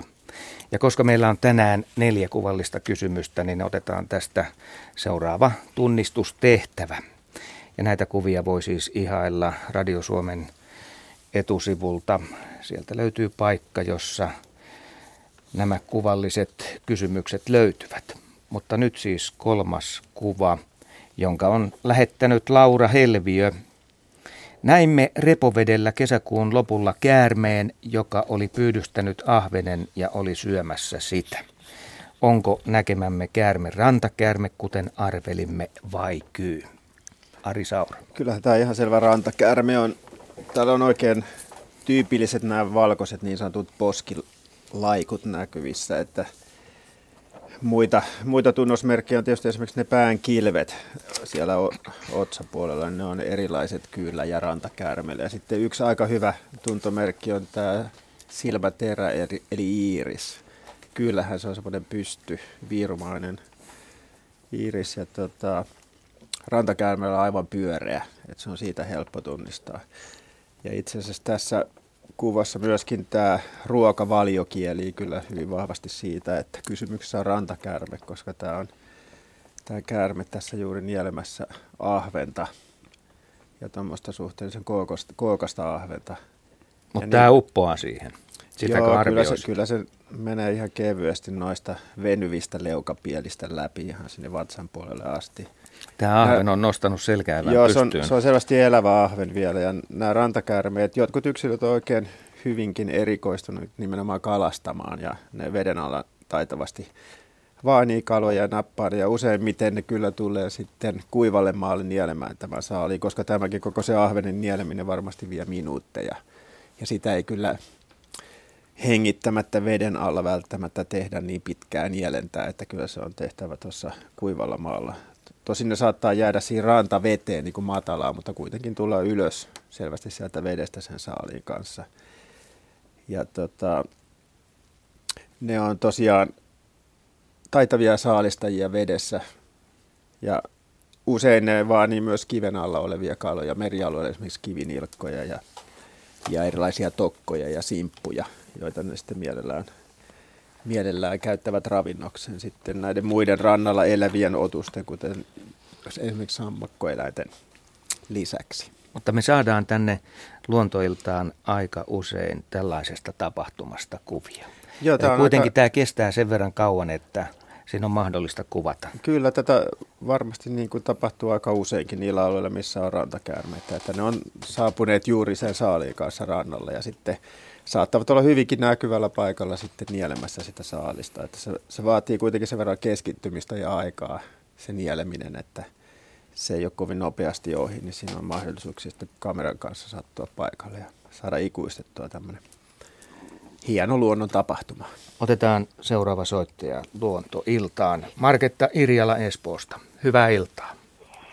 Hyvää iltaa. Soitin, soitin, kun olen ihmetellyt tällaista siilin käytöstä. En ole aikaisemmin nähnyt kymmeniä vuosia. Tässä on mulla tietynlainen populaatio ja, ja tuota, eilen illalla seurasin ihan viimeisen asti. Siinä on nuori uroksia muutama ja, ja tota, sitten on yksi oikein erityisen tuottunut sitten koko porukalle kun se aikansa siinä touhottaa ja, ja vouhottaa ja mitään, jos noin puhkii niin tota, ja mitään ei tapahdu, niin tämä nuorukainen nousee korkeille etujaloille ja levittää sen vatsanahkansa ja ne pehmeät, pehmeät villat oikein leveäksi, oikein leveäksi, huomattavan leveäksi verrattuna siihen siili, siiliosaan. Ja tuota, nostaa kaulan ylös ja rupeaa haukkumaan. Ihan, ihan niin kuin koira haukkuu. Kuono ylös ja haukkuu ja ihan kuuluvalla äänellä. Ei, ei hirveällä voimalla, mutta haukkuu. Mikä on kysymyksessä? No nyt ollaan todellisten asioiden, asioiden äärellä vai mitä Katja? Kyllä, kyllä. No. Terminaattori. Joo, niin mä olen sanonutkin. Joo, kuulostaa tämmöiseltä jonkun asteiselta uhittelukäyttäytymiseltä siihen, Joo. siihen niin kuin sosiaaliseen, niin, sosiaaliseen Joo. tilanteeseen liittyen, Joo. mutta ei minulle henkilökohtaisesti ei ole tämän tapaisia kuvauksia kyllä tullut koskaan aikaisemmin no vastaan. Että... Tämä, se, tämä se pani minutkin sinne teihin ottamaan yhteyttä, koska mä nyt olen kohtuullisen ikäinen ihminen ja aina näiden kanssa puuhastellut, niin tuota, tämä oli, tämä oli aivan uskomaton käytös. Joo, että et kyllä ne voi monenlaista tämmöisiä tämän tuhinan lisäksi niin tämmöisiä kirkuvia ääniä Joo. esimerkiksi päästellä, Joo, mutta se on aika harvinaista, että ylipäätään siilin ääntelyä muuta kuin ehkä Joo. tätä etsimis nuuskimistuhinaa päästään edes Joo. kuulemaan. Ja tämähän on uhkausääni myöskin, eikö se ole? No, on, on. Ja sitten semmoinen vähän niin tykyttävä, semmoinen tuk, tuk, tuk, Joo, kyllä. Sitten kun Joo, se on pallona. se kiertää sellaista kehää siinä tilanteessa ja koko ajan suojaa Joo. sitten toiselle puolelle itse. Joo, mutta se, se, se, kuinka se hienosti pieni siili, niin se tota levittää sen vatsa, vatsakarvansa kaiken semmoiseksi. Se on aivan, ja nousee korkeille etujaloille. Mutta toi on vielä, joo, toi on mm. erikoinen tilanne siinä mielessä, että siilihän on aika haavoittuvainen sieltä Aivan. vatsapuolelta, että se, että mm. paljastaa sen valmiiksi tuollaisessa tilanteessa. Niin Kyllä. Joo, kyllä tämä niin kuin, tähän nimenomaan sosiaaliseen, sosiaaliseen niin. käyttäytymiseen jollakin tavalla, tavalla tässä liittyy ehkä jonkunlaisen niin kuin tämmöisen dominanssin esittämiseen mm. tai Joo. hakemiseen. Se on sellaista isottelua, että siinä pyritään näyttämään isommalta kuin mitä oikeasti on. Joo. Että se, Siilitanssi. Se, Siilitanssi, joo. pystyy nouseminen ja karvojen pullistelu, niin se on just tämmöistä nuor, nuorten urosten tyypillistä käyttäytymistä aika monillakin nisäkkäillä. Okei. Okay. No ootteko, kuka, ketkä kaikki ovat kuulleet sen haukkuvan äänen? Se on Mä en ole ainakaan ei koskaan. Ei, ei kyllä mullakaan tullut haukkuvaa siiliä vastaan. Hyvin monenlaisia ääniä. Haukkuva käki on esitetty täällä luontoillassa. Okei, okei. Mä yritin ottaa videoa siitä, että olisin saanut ääntä, mutta mä, mä sanoin, kun älyttömällä ihmisellä on älypuhelin, niin eihän sitä mitään tullut. mutta kuvia saan kyllä, mutta siitä huolimatta. Mukavaa, että vahvistitte tämän asian, kun mä ajattelin, että kyllä se huomista on jo koristelua ja näin poispäin, mutta on se, on se mahtava, on se mahtava leikki. Se on ihan hienoa katsoa ja kuunnella.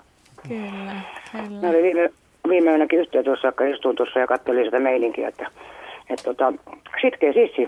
Mm-hmm. Kyllä Haukkuva joku lähti. Niin. Joo. Aina lähti joku välillä pois peloissaan ja sitten taas kun se, ja tämä herrahan ei lähtenyt yhtään mihinkään. Tämähän, tämähän katsoi kaikki, eikä se malttanut syödäkään, kun sen piti hoitaa hommat. Se oli oikein terroristi. Mä ajattelin, että ettei vaan mene mihinkään isikseen isottelemaan oikein huonosti. Mutta kiitos havainnoista. Hyvin Kiitos, kiitos. mielenkiintoinen tilanne tämän siilin On toki. kanssa. Joo, kiitoksia ja tuota, mukavaa iltaa ja ihanaa kun sain kertoa asiasta. No niin, Kiitoksia mukavia tuokioita siilien parissa. No niin. Kyllä onkin minulla, kiitos. kiitos. Moi. Hei. Hei. Sähköposti. Sen on lähettänyt Heikki Vaaraniemi. Hän haluaa selvittää seuraavaa. Eli kun räkettirastas hyppelee nurmella ja huomaa madon, katsooko se matoa vai kuunteleeko se sitä? Kaverini kanssa on tästä tullut väiteltyä. Haluaisin tähän vastauksen ja perustelut. Onko olemassa tähän selkeä vastaus? Mitä No sanoo jos, Ari? jos mä nyt vaikka aloitan, siis räkättirastan näkökenttähän on semmoinen, silloin silmät niin sanotusti molemmilla puolilla päätä, ja jos se haluaa katsoa oikein tarkasti, niin se ikään kuin kääntää päänsä, eli toisen silmänsä sitä kohdetta kohden. Ja se voi näyttää siltä, että ikään kuin se kuuntelisi. Kun ihmiset kuuntelee, niin vähän niin kuin kääntää korvaa siihen suuntaan, mutta että luulisin, että räkättirastas kuitenkin mieluummin näköaistiin perustuen etsii sen kohteen. Toki se kuulee myös, mutta että mun mielestä esimerkiksi kastemarot ei hirveät mekkalaa pidä siinä nurmen pinnassa, että kyllä se varmaankin aika on se- pehmeitä. Kyllä, kyllä, että kyllä se varma, eikä ne ei varsinkaan hauku. Ei. Eikä ole silleen pystys nyt varsinkaan nurmikolla. että luuli, Jytisen nurmessa. karvat pystyssä. Et luulisinpa, että se on nimenomaan se näköaisti, jota käytetään sillä tavalla, että, että hyvin lähelle räkätirastaan on vaikea katsoa stereonäkönä, koska sen silmät on tosiaan niin eri puolilla päätä, että kauemmas se ehkä pystyy Joo, se katsomaan on niin, niin petolintu se ei ole, vaikka Ei. oikeastaan toi petolintun nimitys on vähän Tämä oli mun veikkaus. Jaskalla voi olla jotain erilaisia näkemyksiä tästä. Kyllä minäkin käyttäytyisin vastaavassa tilanteessa itse samoin. Hyvä. Eli tässä tuli vastaus Heikki Vaaraniemelle. Nyt Hannes Tiira Porista on soittamassa luontoiltaan. Terve Hannes. No terve, terve. Ja minkälaisilla asioilla? Lintukysymys lintumieheltä. Hyvä, hyvä. Tot- Haarapääsky pesi, tästä on kyllä parikymmentä vuotta, en tiedä pesiikö yhä, niin tämmöisen lasin puhaltamon katon rajassa. Ja siellä puhaltamossa, siellä hallissa, niin on tuommoinen 40 asteen lämpötila, enkä uskalla kuvitellakaan, mitä siellä katon rajassa sitten tämä kuumuus on. Niin tota, eikö niistä munista tule munakasta? Eli, eli kuinka korkeita lämpötiloja tämmöiset haarapäästöt ja, ja yleensä linnut, esimerkiksi ne, jotka sitten tämmöisille peltikatoille, niin kuin kalalokin saattaa pesiä, niin kuinka korkeita lämpötiloja sietää? Missä Tää- se koaguloituminen alkaa, missä lämpötilassa? No en mä kyllä Niin. päästäisi kauheasti yli 40 asteen Mm. sitä, mutta ne, nythän on tietysti niin, että, että lin, lintujen, niin haut, linnut hautomalaikkuineen ja höyhenpeitteineen tietysti eristää Mm. yhtä lailla kuin lämmittää. Niin, nehän voi myöskin ikään kuin jäähdyttää niitä munia. Kyllä, eli siis se hautominen on, on Mm. Se lämpötila hallintaa, ei, ei puhtaasti niin kuin vaan lämmittämistä, että, Mm. että höyhenpeite on huomattavasti tehokkaampi eriste kuin useimpien, useimpien tota niin, nisäkkäiden turkit, meikäläisten varusteista nyt puhumattakaan. Että, Niinpä. että ja, ja tämmöisenä, tämmöisenä tota kesänä niin varmaan aika moni haarapääsky haikeana muistelee sitä lasipuhallustehtaan lämpötilaa. Ei tarvitse kiskoa niin paljon hyönteisiä naamariin kuin, kuin edes sisälämmitys. Että. Mm. Joo.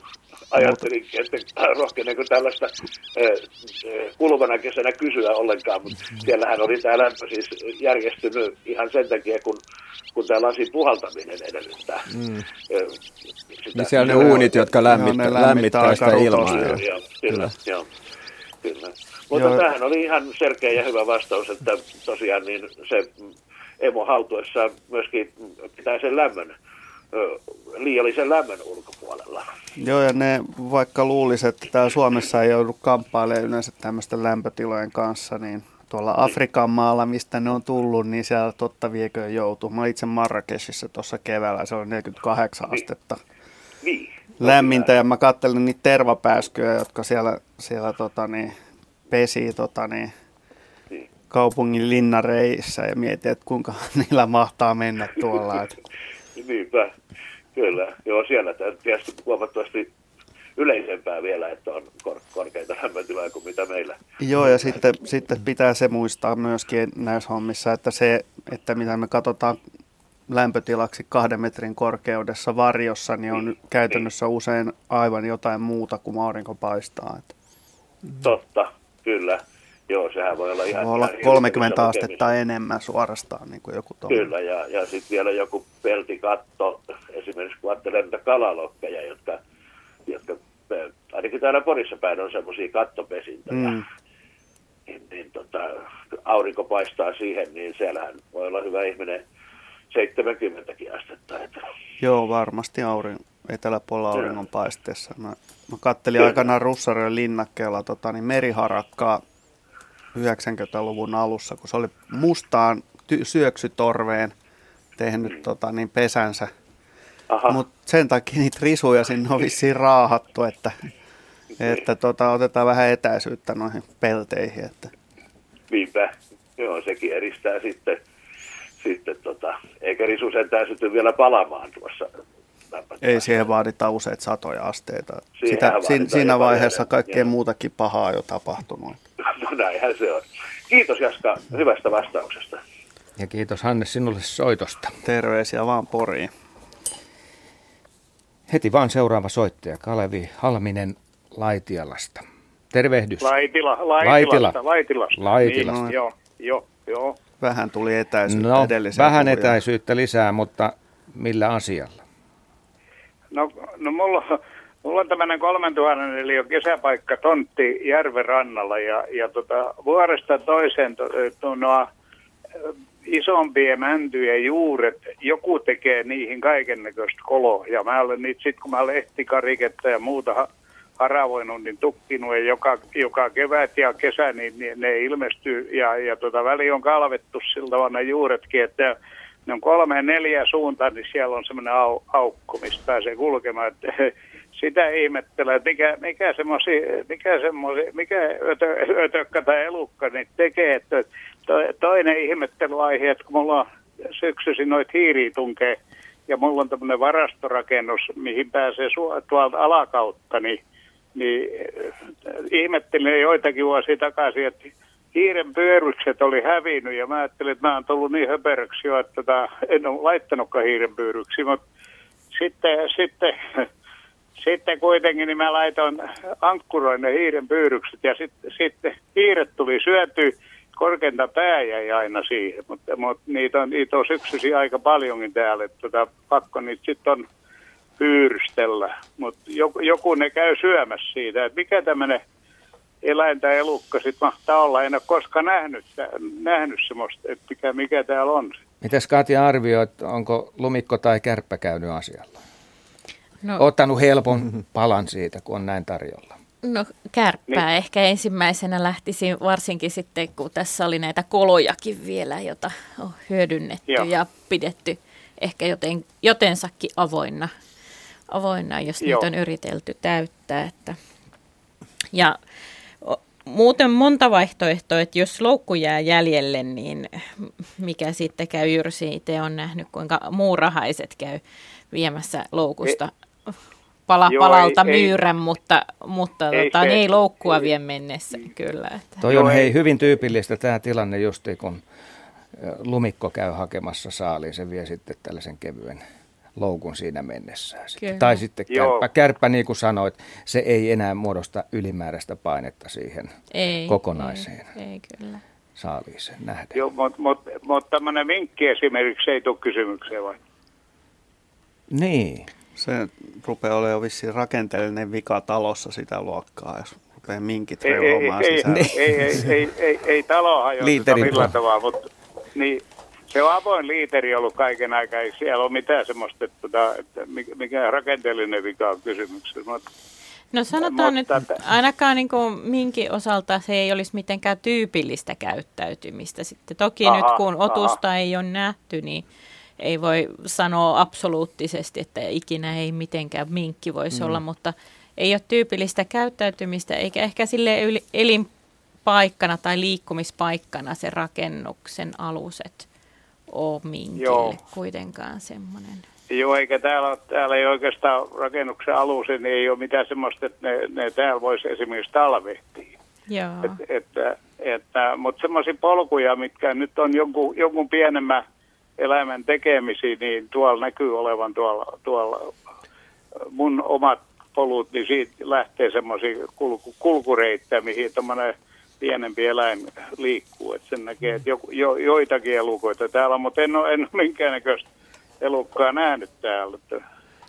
Kyllähän tuommoisesta avoliiteristä voi hiiret loukkuinen moni, monikin otus viedä, joka sinne vaan pääsee Joo. vapaasti liikkumaan. Että Joo, näiden, on... näiden tota, näitä eläinten lisäksi. Että Joo. Varmasti no, esimerkiksi supikoira voisi kuvitella, että jos se pääsee tuommoiseen avoimeen liitereen, niin voisi helposti viedä niin, että siinä myyrän loukkuinen siitä. Mm. Kerran löydetty hyvä apaja, niin, niin. sinne palataan. Mut Joo, se tommoseen... on suurin piirtein 20 senttiä on suurin piirtein maasta irti, irti tämä, ja se on, se on maavarainen. Niin, että sinne pääsee ihan alta selvästi. Ihan alta joo, pääsee just. Voisi kuvitella, joo, että joku tämmöinen, tai mäyräkin ehkä saattaisi viedä. Tämähän ratkee helposti tota, niin, riistakameralla.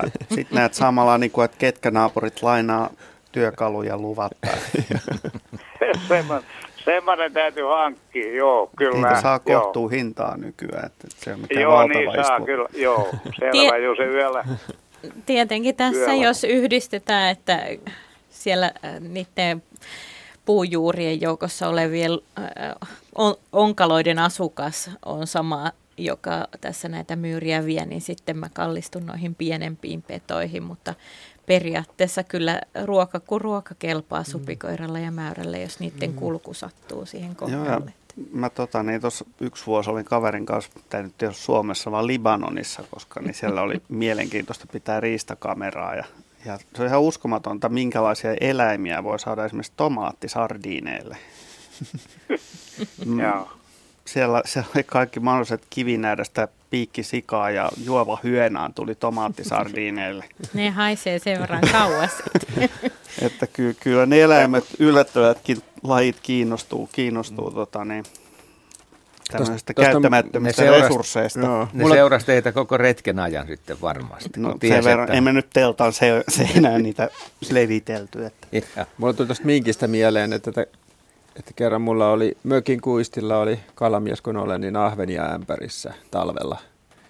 Niin. Jätin ne yöksi ämpäriin ja sitten yöllä heräsin semmoisen ämpärin kolinaa ja sitten kun hiivin siinä ovelle kurkistamaan siihen kuistiin, joka ei siis tietysti ihan avoin kanssa ulos, niin minkki tosiaan touhus siinä ja oli siinä mun ämpärillä ja kuskaili niitä sitten omaan, omaan paikkaansa niitä, niitä ahvenia. Että kyllä ne saattaa minkitkin rakennuksiin kyllä tulla joissakin tapauksissa, ainakin nälkä no. ajaa ja ajaa niitä joo, me, hakemaan joo, ravintoa muualtakin. Niin. Kyllä, joo. Ja, ja meillä, oli, meillä oli tässä lähinaapurissa niin kesämökki, kun ne pääsi tuonne villoihin tuonne ylä, ylä, yläpohjaan, niin ne oli, ne oli pesiytynyt sinne ja sitten taloväki rupesi ihmettelemään, onko haisee ja haisee ja haisee, että mikä täällä haisee. Ja, niin siinä sitten kävi, että et kyllä se todettiin, että kyllä minkit oli kotiutunut sinne ja se piti hajottaa koko se ylä, ylä katto, vesikatosta lähtien ja lähdettiin purkamaan sitä.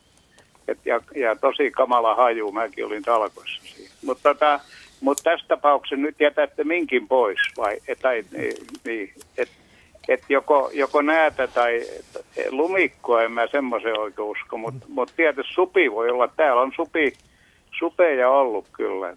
Kärppä se ykkösepäily mulle koon puolesta olisi, mutta vaihtoehtoja jää monta vielä. Mutta lumikko pystyy kyllä viemään Joo. tällaisen saaliin ja loukun siinä samassa. Kyllä. Koska jos ajatellaan vaikka vesimyyrää, no kärppä pystyy vesimyyrä hoitaa hyvinkin ja sehän on tosi painava. Onko se 300 grammaa? Suurin piirtein. Parhaimmillaan. Niin, parhaimmillaan. No okei. Kuuntelette siis Luontoiltaa puhelinnumero 0203 17600. Ja siihen numeroon on soittanut Kaisa Lokki Kyyvedeltä. Terve. Terve, anteeksi, mä olen Lohi. Aha, Lohi, kiitos. Kyllä. Korjataan kirjoihin ja kansiin. Kaisa Lohi. Joo, joo. Ja mitä niin, mä haluat kysyä? mäyrästä. Mäyrästä, kun mulla vieraili mäyrä, siitä on pari vuotta aikaa, niin tota, ensinnäkin mä ihmettelin sitä, kun mä olin täällä kevät talvella ja, ja sitten ja syksylläkin oli. Ja siellä tot, tästä pökin alta kuului aina semmoinen kova, semmoinen kolina ja niin kuin juoksu. Ja, ja sitten se, se päättyi aina sitten aamulla kuuden aikaan, kun ilmeisesti se emo tuli sinne, mäyrä siinä varmaan asustaa. Niin se, mä, tuli se emo sinne eh, paikalle ja sitten se kai hiljensi tämän pesuen siellä. Mutta sitten silloin keväällä niin kävi niin, että mulla oli kalakeittokattila tuossa kellarin eessä kivellä jäähtymässä ja mä jätin sen siihen yöksi. Ja aamulla menin sitten katsomaan, niin se oli se kattila kumossa ja, ja mä ajattelin, että onkohan naapurin pikkukoirat saanut auki, että toi kattilan kansi on kyllä lujassa. Mutta en sen kummemmin siihen kiinnittänyt huomiota, huomiota. Minä ajattelin, että no kaipa se joku on syönyt sen, kun on kaatunutkin. Eikä siinä ollut enää mitään. Mutta seuraavana iltana, se oli jotain kymmenen aika, niin sieltä kuului taas kolinaa. Menin katsomaan ja siinä oli semmoinen kaatunut, tai semmoinen vesisastia, joka oli kumossa, ja sieltä näkyi semmoinen harmaa peräpää sieltä, sieltä sa- saavista, ja mä ajattelin, että mikä ihmeen otus siellä voi olla. Sitten kun se otti sen pään näkyviin, niin kyllähän mä sitten huomasin, että se on mäyrä. Ja tota, no se lähti sitten saman tien pois siitä, mutta sitten se tuli sinne taas kolistelemaan sinne mökin alle ja mä menin katsomaan, niin, niin se pää näkyy sieltä mökin alta ja sit oli sen näköinen, että eikö sulla ole nyt yhtään mitään ruokaa. Mä että no valitettavasti mulla ei ole sulle nyt ruokaa, että koita etsiä muualta. Menin nukkumaan ja sitten tota, kuulu jonkun ajan pe- perästäni semmoinen kolina, että se kattila lensi sinne terassille ja se kapusta. Mutta mä ajattelin, että no olkoon nyt, että otan aamulla pois sen, että kyllä se sieltä löytyy, mutta sitä ei ole löytynyt vielä tänäkään päivänä. Että onkohan se keittelemässä siellä soppaa niille poikasille. Otti muistoksi hyvästä kalakeitosta sitten kapustan matkaan. niin, se kai, niin se kai teki. Oliko se mäyrä kaivannut sinne sitten jotakin pesän luolaa tai muuta sinne teidän mökkiin? Joo, se on varmaan siinä, tuolla on tuolla kauempana on semmoinen aukko. Ja se ilmeisesti menee tämän mökin alle se aukko. Joo. Ja tota, sieltä tosiaan, niin sieltä kuuluu aina se semmoinen, kol, semmoinen joku, joku semmoinen ääni, että mä en saanut nukuttua ja mä kolistelin sitten sängyn jalkaa, että olkoon nyt hiljaa siellä, että minäkin saan nukkua. Mutta ne ei koskaan, ne, ne ihan niin kuin olisi pitänyt jotkut olympiakisat siellä, siellä kuuluu semmoinen vipellys aina. Että kai ne poikaset siellä sitten me, melskasivat. Nuoriso Eihän ne yöllä, kai nekään nuku. Ei, yöllä ne tyypillisesti on sitten sillä ruoahakumatkallansa, että jos ei maha Niin. ole vielä täynnä kalasoppaa. Niin, niin kai. Kaikenlaiset rikolliset näätäeläimet nyt vaivaa asiakkaitamme. niin. Ja kolinaa kuuluu Minä, minä lattian alta. tykästyin siihen niin, että mä oon kantanut sitten aina ruoan tähteet hänelle ja se käy syömässä sitten ne siitä tietystä paikasta. Joo, kyllä ne äkkiä oppii, että missä on Mutta jotakin en mä säännöllistä sitä ole sen ruoanlähdettä. jälkeen nähnyt, että, Joo. että miten siellä on, mitä siellä on tapahtunut, mutta, mutta sitten kun omenatkin, kun omenaspuista tulee hirveästi omenoita, niin mä kannan kaikki ne sinne ja kyllä ne sieltä häviää. Siinä on Että joku ne käy syömässä sieltä. tehokasta luonnon omaa tämmöistä jätehuoltoa käynnissä. No se on kyllä tosi hyvä. Ei tarvitse tota, viedä kauemmas, kyllä ne pitää huolen siitä. Kiitoksia soitosta, Kiitos. Kaisa Hei. Lohi. Hei, ja otetaan seuraavaksi vaikka sähköposti. Tän on lähettänyt Kirsi-Maria Pakari. Hei, olen vuosia seurannut hassun näköistä ilmiötä tontillamme. Yhden puun tyvessä on mustien muurahaisten pesä ja muurahaisia liikkuu puun lähistöllä runsaasti. Joskus näkee lintuja, siis mustarastaita, mustavariksia ja variksia, jotka ilmeet, ilmeisen tarkoituksella oleskelevat puunrungon vieressä ja ryvettävät itseään muurahaisissa. Kerran onnistuin menemään niin lähelle, että näin selkeästi, että mustavariksen rinta oli täynnä muurahaisia. Linnut tuntuvat oikein hakeutuneen siihen paikkaan. Onkohan kyse jostain puhdistautumisesta? Kirsi-Maria Pakari. Kyllä. Loishuolta. Kyllä. Jatkuuko tämä vastaus? Jatketaan nyt, ettei liian töksättävästi pääty. Tota niin, Kerro, miksi ihmeessä ne käyttää? Kaksi taktiikkaa tuossa ja molemmat yleensä toteutuu. Ja, joo, linnulla on syöpäläisiä. Syöpäläisiä, tota, niin kuten kaikilla muillakin elukoilla. Niillä ei ole teitä, mutta ne on veiveitä. Ja voi olla punkkeja ja muuta mm, tällaista. Kirppuja. Ja, kirppuja, joo. Ja, ja muurahaiset tietysti valitsee tuommoisen niin kuin tuholaisen sitten niin kuin mieluusti siinä nyt saaliikseen, vaikka ne tietenkin käy massahyökkäykseen puolustautuakseen pesänsä uhkaavaa vihollista vastaan. Ja, ja aika usein nämä on kekomuurahaisia nimenomaan, ja hän, niillähän puuttuu pisti, mutta sen sijaan ne heittää muurahaishappoa, joka on, on paitsi kirpeä nautintoaine, niin se on erittäin tehokas erilaisia loisolentoja – vastaan, eli ne saa sitten kunnolla kaasua sitten ja happoa, happoa nämä epämiellyttävät vieraat, lintujen kannalta siis epämiellyttävät vieraat. Ottaa ne ritolat? Ja, no se on tämä tavoite ja luultavasti ne osittain ainakin ottaa, koska niin lähes kaikki linnut tuntuu tykkäämään tästä rypeämisestä. Et, et samanlaisia vaikutuksia ihan tietysti tämmöisillä hiekka- tai, tai savikylvyilläkin, että, että kun elukat on muutaman millin mittaisia, niin se ei ole välttämättä niin kiva olla jonkun pölyn tai saven tai jonkun muun peitossa. Ja lintu sitten taas pystyy, pystyy kyllä putsaamaan itsensä yhtä lailla sitten. Mutta se on tarkkaan harkittu asia. Juu, se on varmasti vanhempi ilmiönä kuin yksikään tällä hetkellä elävästä lintulajeista. Että, eli siis noin 6 muurahaiset on elämänmuotona jotain 70 miljoonaa vuotta ja risat vanhoja. Et, et veikkaa, että tämä ei ole ihan niin kuin eilisen päivän juttu, että on keksitty. Meidän että dinosauruksetkin jo kylpi muurahaispesässä. Mä veikkaan, että paljon muurahaista suuremmat elukat ja on niiden kimppu uskaltanut käydä.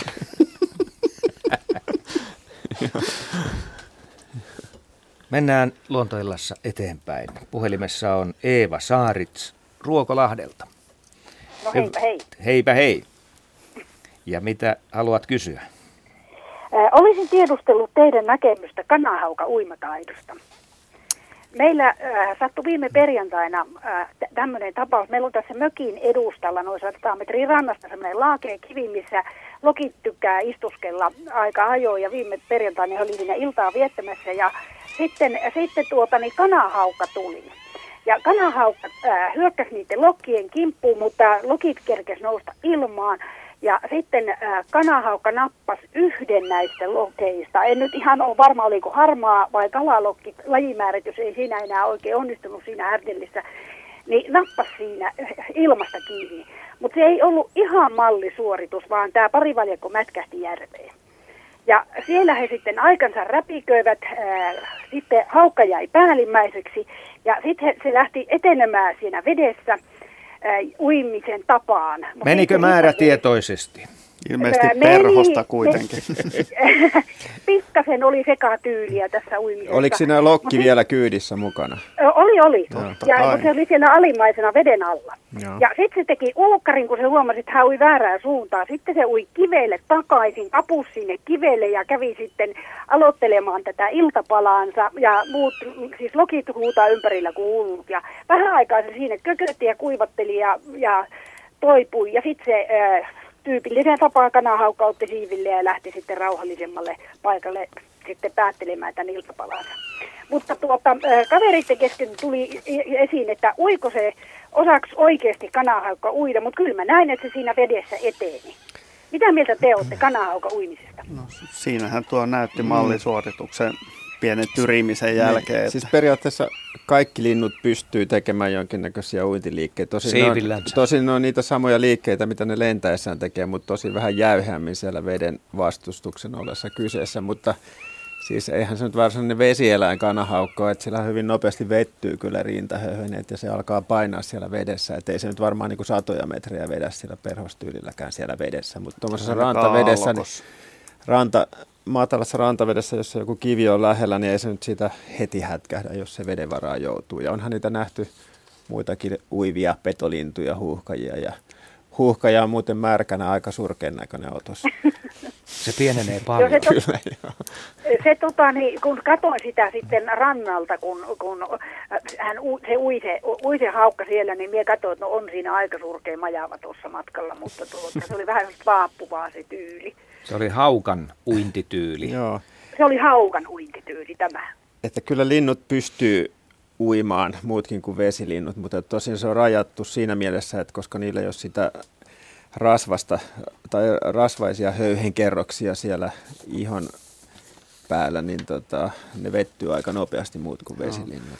No. Varmaan normaalikuntoinen petolintu, niin jos ei se välttämättä halua pitää saalistaa, niin pää, saattaa päästä tuommoisessa alkuvaiheessa keposesti vielä lentoon sieltä, että tämä uiminen ei välttämättä ollut mikään pakkohaaste sille kanahaukalle, mutta on se vähän semmoinen lintu, että jos se on iskenyt kyntänsä kiinni johonkin, niin ei se nyt ensimmäisenä ole pudottamassa sitä niin. saalista siinä. Että. Joo. Eikä, niin, eikä tarvinnut, kuten, kuten tapahtuma osoitti. Ja yksi tämmöinen petohan on kalasääski tietysti, joka niin kuin nimenomaan sukeltaa syöksyy veteen kalojen kimppuun, niin se saattaa olla ihan umpisukkeluksissa siellä. Ja jos se liian pitkään joutuu olemaan siinä vedessä kalasääski, niin sekin saattaa vettyä sen verran, ettei se pääse heti kunnolla lentoon, niin silloin on otettava niin kuin siivet räpylöiksi ja uitava sieltä vedestä pois, eikä jos ei se lentoon lähtö onnistu, vähän kuivateltava jossain kivellä ja ravisteltava ja sitten vasta jat, jatkaa, jatkaa tätä ilmalentoa. Ja luultavasti siitä syystä tämäkin haukka sitten vähän aikaa istuskeli siinä kivellä ja se näytti kyllä aika surkelta siinä, siinä sitten, kun sitten lähti lentoon ja Joo. meni sitten toisaalle. Kyllä, kyllä. Oliko se ihan selvä vanha lintu kuitenkin? Ää, en, muuta en pysty sanomaan kuin että, kun että oli, oh, joo, kanahaukka joo. oli kyllä ja poikkiraitainen oli kyllä, että, että sen pystyin katsomaan, katsomaan mutta tuota, ja, hieno havainto. En pystynyt. Joo, et ei aikaisemmin itse omalle kohdalle ole sattunut uivaa kanahaukkaa. On se harvinainen tapahtuma kaiken kaikkiaan. Mutta kiitoksia tästä kertomuksesta. Joo, kiitoksia teille hyvästä ohjelmasta. Kiitos, hei hei. Otetaan seuraavaksi luontoillaan iltaan tullut kuvallinen kysymys. Tämä on Jaskalle. Niina Oi Pakman ei. on lähettänyt tämän, mikä kumma mahtaa tämä olla. Se mönki ruohikolla Järvenpään vanhankylän niemessä juhannusaatto iltana ja herätti meissä hämmennystä. Joo, on aika tuore, tuore tässä on, perhonen. Tässä on todellakin tämmöinen juhannusöiden valtiatar. Tosin ei ihan vielä tuossa kunnossa, mutta tässä on tota Humala Perhosen ää, naarasyksilö. Tämä on hyvin mielenkiintoinen. Tällä yksilöllä on vielä siivet pumppaamatta, että se tuossa hädissä yrittää kompuroida vähän parempaa asentoa, että se saa siivet pumpattua. Ja no siinä mielessä mielenkiintoinen perhoslaji, että tässä niin kuin naaraat osallistuu myös koiraiden etsimiseen eikä jätä kaikkea feromonipöräytysten varaa, että siinä mielessä mielenkiintoinen otus ja, ja tota, laji on helppo tuntea pitkänomaisista tuommoisesta aika lailla sitruunan keltaisista, ehkä vähän vahvemman keltaisista, niin siivistä, jossa hieman puneravan oransseja kuviointeja. Ja koiras sitten taas on aivan semmoinen hopean silkin valkoinen. Ja, ja tota niin, nämä, varsinkin nämä koiraat, ne par, tekee tämmöisiä parveiluparvia, mi, mihin naaraat sitten, niin kuin läht, joita naaraat etsii ja tulee sitten tyrkylle siihen parveen. Ilmeisesti ihan suorastaan näiden koiraiden värityksen perusteella ja paikan, paikkatyylin valitsemalla, että nämä oikein sellaisia niin kuin vanhan, vanhan tämmöisen perinteisen maatalousympäristön lajeja nämä humalaperhoset, että tuollaista niin kuin heinäniityn avointa, avointa tilaa ja niitä voi olla kymmenittäin näitä koiraita hämärissä lennossa. Ja esimerkiksi Pohjois-Karjalassa, jossa ei paljon juhannuksena aurinko, aurinko häi, häivy, niin pääsee tosi hyvin näkemään. Eikö se Jaska niin, että nämä se juuriperhosia, että ne toukatellaan nimenomaan maan alla ja syö kasvien juuria? Joo, juuri. Ja tämähän on just juuri kotelosta kuoriutunut yksilö, koska se on tosiaan pumpannut vielä niitä siipiä, niin se kotelokin ilmeisesti on maan alla ennen, ennen Joo, kuin se ja kuoriutuu. mä luulen, että toukat talvehtii maan alla ja menee sitten keväällä koteloon. Ja No, meillä on näitä onks ne jotenkin muutamia, erikoistunut muutamia tiettyjen, tiettyjen kasvien juuria vaan? Onko se nyt ihan Mä luulen, että, että aika monet, monet kasvit kelpaa tälle lajille. Että, että meillähän on ihan, ihan Lapin tuntureille asti niin näitä juuriperhoslajeja. Joo. Mutta kiitoksia. Niin, nämä, ei, haluatko nämä ei aikuisena syö enää mitään. Että, niin kuin tuosta takaruumiin koosta voi päätellä, niin munia piisaa sitten myöhemmin. Eivät juuri syö. Niin. Juuri. Juurikin näin. Kiitoksia Niina Pakman hienosta kuvasta ja tämä todella löytyy Radio Suomen etusivulta. Siitä klikkaa näitä kuvaa, niin Ja pääsee perhosille ehkä, asti. Ehkä olisi syytä vielä painottaa tästä tota, niin nimestä, että kun, kuten sanoin, se ei syö eikä myöskään juo mitään aikuisena. Tämä lentotyyli on vaan herättänyt konnotaatioita sitten. Voisiko se antajille. viitata myös humalan juuriin, että kun niitä on joskus riivitty ylös, niin tota, että se viihtyisi nimenomaan humalan juurissa. Niin. Tämmönen, mä oon kuullut tämmöisen teorian jostakin. Sanotaan näin, että nekin varmaan kelpaa siinä missä mikä tahansa muukin. Että, että monien näiden juuriperhosten toukkia itse asiassa, niin niillä on tämmöisiä loissieniä, joita, joita tota, niin tuolla Itä-Aasiassa käytetään niin kuin hyvin arvokasta. Tota, niin epäilemättä ne paras, parantaa kaikki ne taudit, joihin kingsen ei enää tepsi, mutta, mutta ne on hyvin arvokasta tavaraa. Nämä sienet, jotka loisii ne juuriperhosen toukat, niin niitä sitten kerätään. Mahtavaa. Kiitoksia perusteellisesta vastauksesta. Anteeksi. Seuraava soittaja Pasi Kauppinen Ilomantsista. Terve.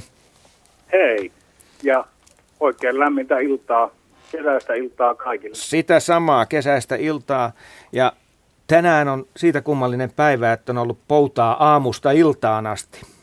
Ainakin täällä ihan etelässä. Ja lämmintä. Niin, jopa Poikkeuks- lämmintä. poi- poikkeuksellisesti, kun tultiin maanantaina Ilomantsiin kesäasunnolle, niin kokonaista yhdeksän astetta oli lämmintä. Sillä lailla. Mutta nyt tähän varsinaiseen kysymykseen.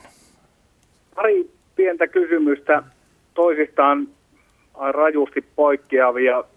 Meillä on, on erämaa, suomalaisittain erämaajärvi, soiden ympäröimä, erittäin tarkasti tutkittu, tunnetusti äh, järven happamus on lievästi hapan, soiden ympäröimä järvi. Ja, ja nyt parin talven jälkeen on havaittu rannassa talviveden korkeuden jälkeen, siis veden korkeus saattaa vaihdella likimain metrin.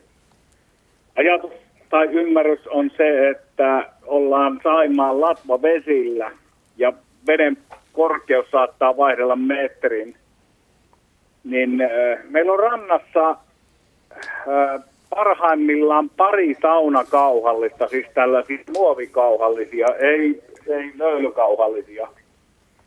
Tällaisia järvisimpukan tai jokisimpukan, niille on varmaan fiksumpikin nimi, mutta tuota, niitä kuoria avattuna kasoina.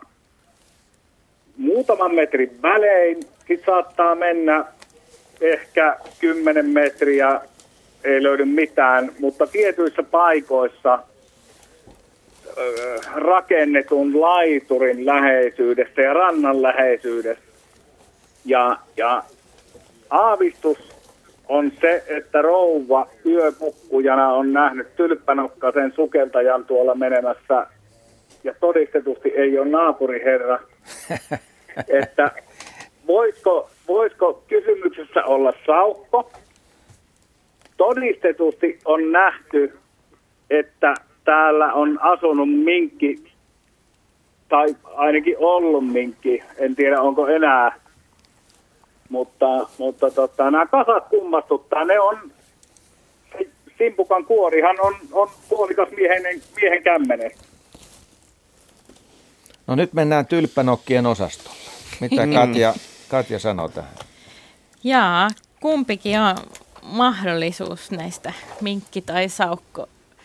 Täällä vähän piisamiakin vilkuteltiin, Mm. mutta tämmöisen erämaan järvi soiden ympäri ei oikein kuulosta sellaiselta tyypilliseltä paikalta. Ja jos teillä ei kauheasti piisamihavaintoja ole, niin tota, Ei Ja- käytännössä ollenkaan. jättäisin sen kokonaan näistä arvioista, arvioista ulkopuolelle. Että Järvi on käytännössä pisimmillään 6 kertaa 2 kilometriä.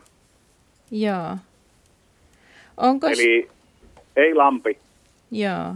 Onko siellä mitään tota, niiden simpukan kasojen lähistöllä ollut mitään jätöksiä näistä syöjän jäljiltä? Ei, ei itse asiassa ole, vaan ne on tosi puhtaita. Ne on niin kuin Ruotsin laivalta, että ne on kuorittu kyllä niin kuin puhtaiksi kasoiksi ja, Ja- Ei, eipä juurikaan. Niin- Onko, onko niitä yhtään purtu rikki niitä Onko ne kuoria ihan vai onko ne ihan ehjiä? Ei vaan ne näyttää, ne näyttää siltä niin kuin ne olisi avattu niin kuin veitsellä, että ne on silloin kun jää lähtee ja talviveden rajaa paljastuu, niin nehän on niin kuin ne todella olisi avattu veitsellä. Joo, ehkä pikkasen tällä hetkellä on näillä todistusaineistolla saukon puoleen kallistumassa tämän. Ja sanoitko, että niitä on useampia ja aika isoja läjiä myöskin? Pari pientä tai pari isompaa läjää ja sitten pari pienempää kasaa, mutta, mutta ei semmoisia keskittymiä eikä, eikä sitten pitkin rantaa, vaan, vaan ne on muutamassa pienessä kasassa. Meillä on semmoinen laiturikyhäelmä, ää, lähinnä kivistä rakennettu ja vaikuttaa, että ne jollain tavalla siihen kasautuu. Sanoitte, että siellä on ollut näköhavaintoja minkistä. Onko saukosta sitten tavattu jälkiä tai muita? Minki, minkistä on, on, miten se nyt 35 vuotta metsäsportin omanneena sanoisi, ää, varma havainto. Mutta sauko, saukosta on rouvan yökukkujan puhuma tylppä nokkanen uimari Jaa, jaa, yöltä. kyllä, kyllä.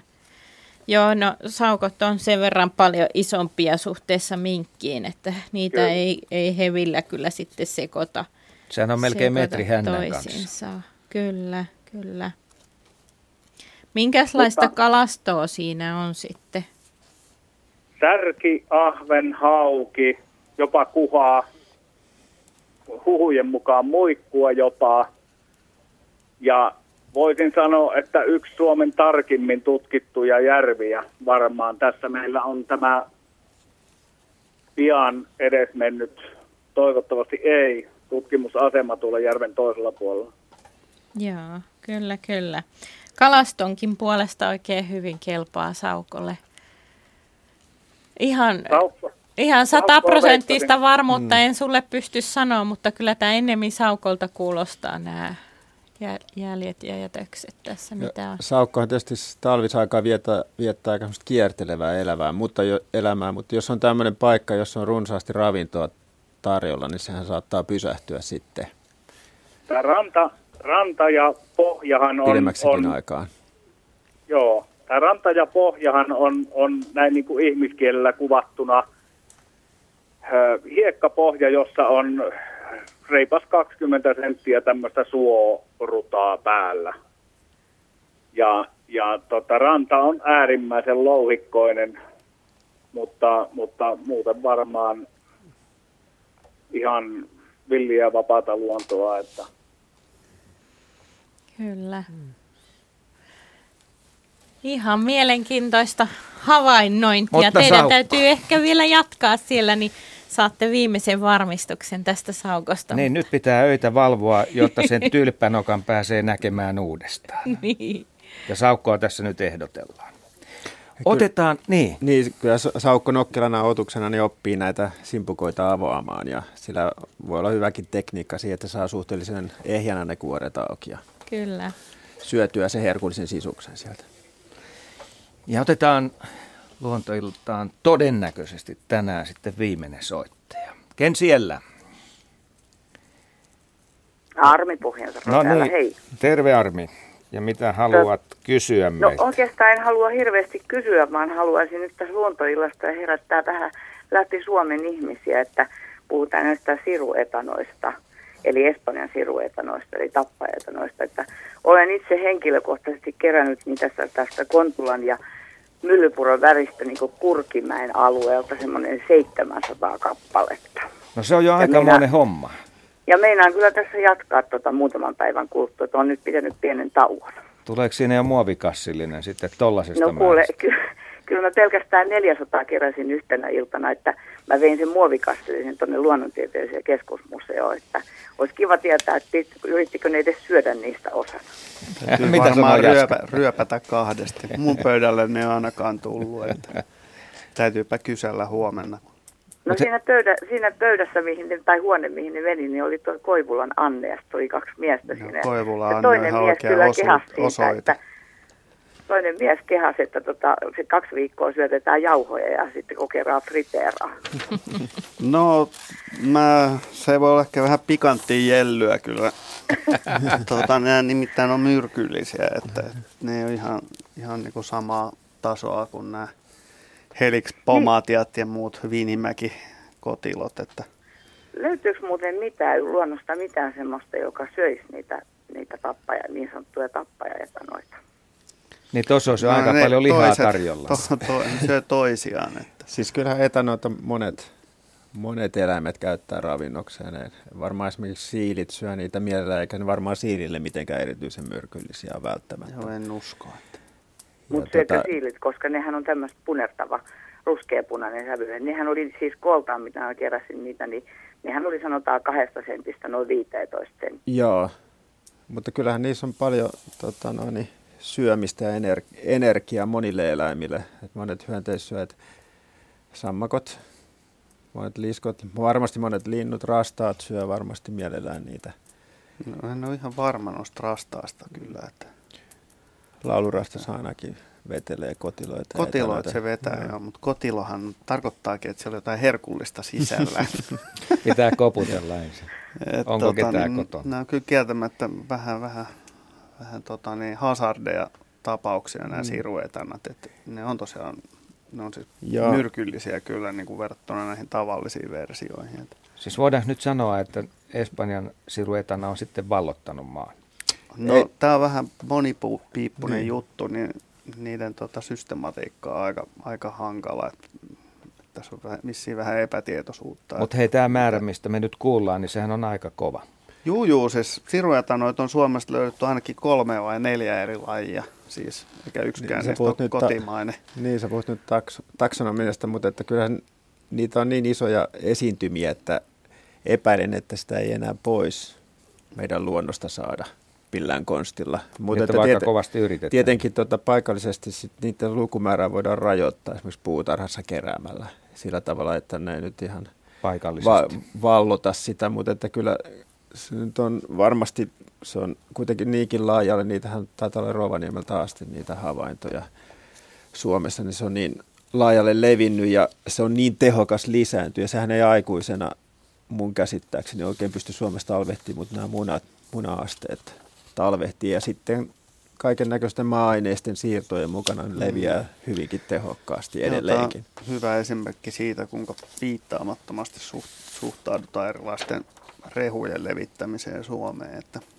että oikein pahemman luokan Joo. vieraslajiosastoa. Ja näille etanoillahan, kun ne on tämmöisiä kaksinevuosia otuksia, ne pystyy tarvittaessa hedelmöittämään itsensä, siis nämä yksilöt, ja lisääntymään siis tavallaan, tavallaan tota noin, niin yksikin etana pystyy lisääntymään siis itsensä kanssa ja tuottamaan munia. Ja Niissä se on oli aika sillä tavalla. uskomaton määrä, mitä ne tuottaa munia kesässä. Että Joo, se oli se on- mun käsittääkseni 300-400 Joo, munaa. se on tosi tehokasta siinä. Mutta tämä alue, mistä mä oon sen löytänyt, niin tämähän on ihan siis kaupungin, kaupungin aluetta. Että Kaupungeissa ne erityisesti leviää, koska siellä siirrellään just tämmöisiä puutarhamulta-aineksia paljon. Ja Kaupungit, kaupungit on myös varsin lämpimiä ja hyvin aikaiseen lämpeneviä kevään tulon kannalta. Kyllä, kyllä. Paikkoja on paljon keskuslämmitystä, lämpimiä talon seiniä. Aivan.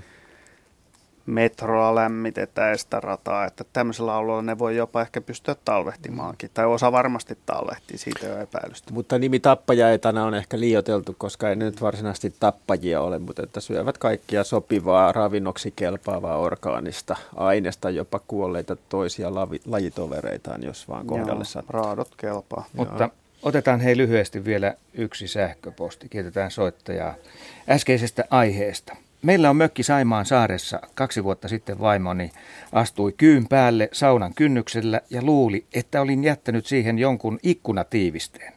Vaimoni oli mennyt lauteille ja kuinka ollakaan tämä ikkunatiiviste nosti päätään. Nyt viime maanantaina kävi niin, että köllöttelimme saunan lauteilla, lähdimme uimaan ja tulimme takaisin saunaan. Istuimme lauteella ja vaimoni tunsi, että joku hiplaa hänen peppuaan. Hän katsoi taakseen ja siellähän se oli, tumma, sormenpaksuinen, noin puolen metrin mittainen käärme. Siinä paniikissa sitä ei tietenkään kiinni saatu. Miksi käärmeet haluavat saunaan ja vieläpä lauteille, kirjoittaa ja kysyy Hannu Suoranta. Käärmet Nyt- haluaa olla lämpimässä. Ja moni muukin, joka on itse asiassa astunut käärmeen päälle, niin sanoo, että se on pehmeä ja lämmin. Mitä sä sanot Tunne. tästä näin, tästä kuvauksesta? Voisiko se olla myös rantakäärme? Vois, Tämä vois viimeinen kyllä- varsinkin. Voisi hyvinkin olla, että tota, ihmiset sekoittaa niitä kyllä tavan takaa. Ja usein halutaan nähdä käärme aina kyynä mm. ja jotenkin pelottavana, mutta että ei se kyykään aina välttämättä pure heti, vaikka sen päälle astuu, koska se on ainoastaan viimeinen hätäkeino, jos ei muuta ole tehty. Kiitoksia. Tämä oli luontoilta seuraava 12. elokuuta.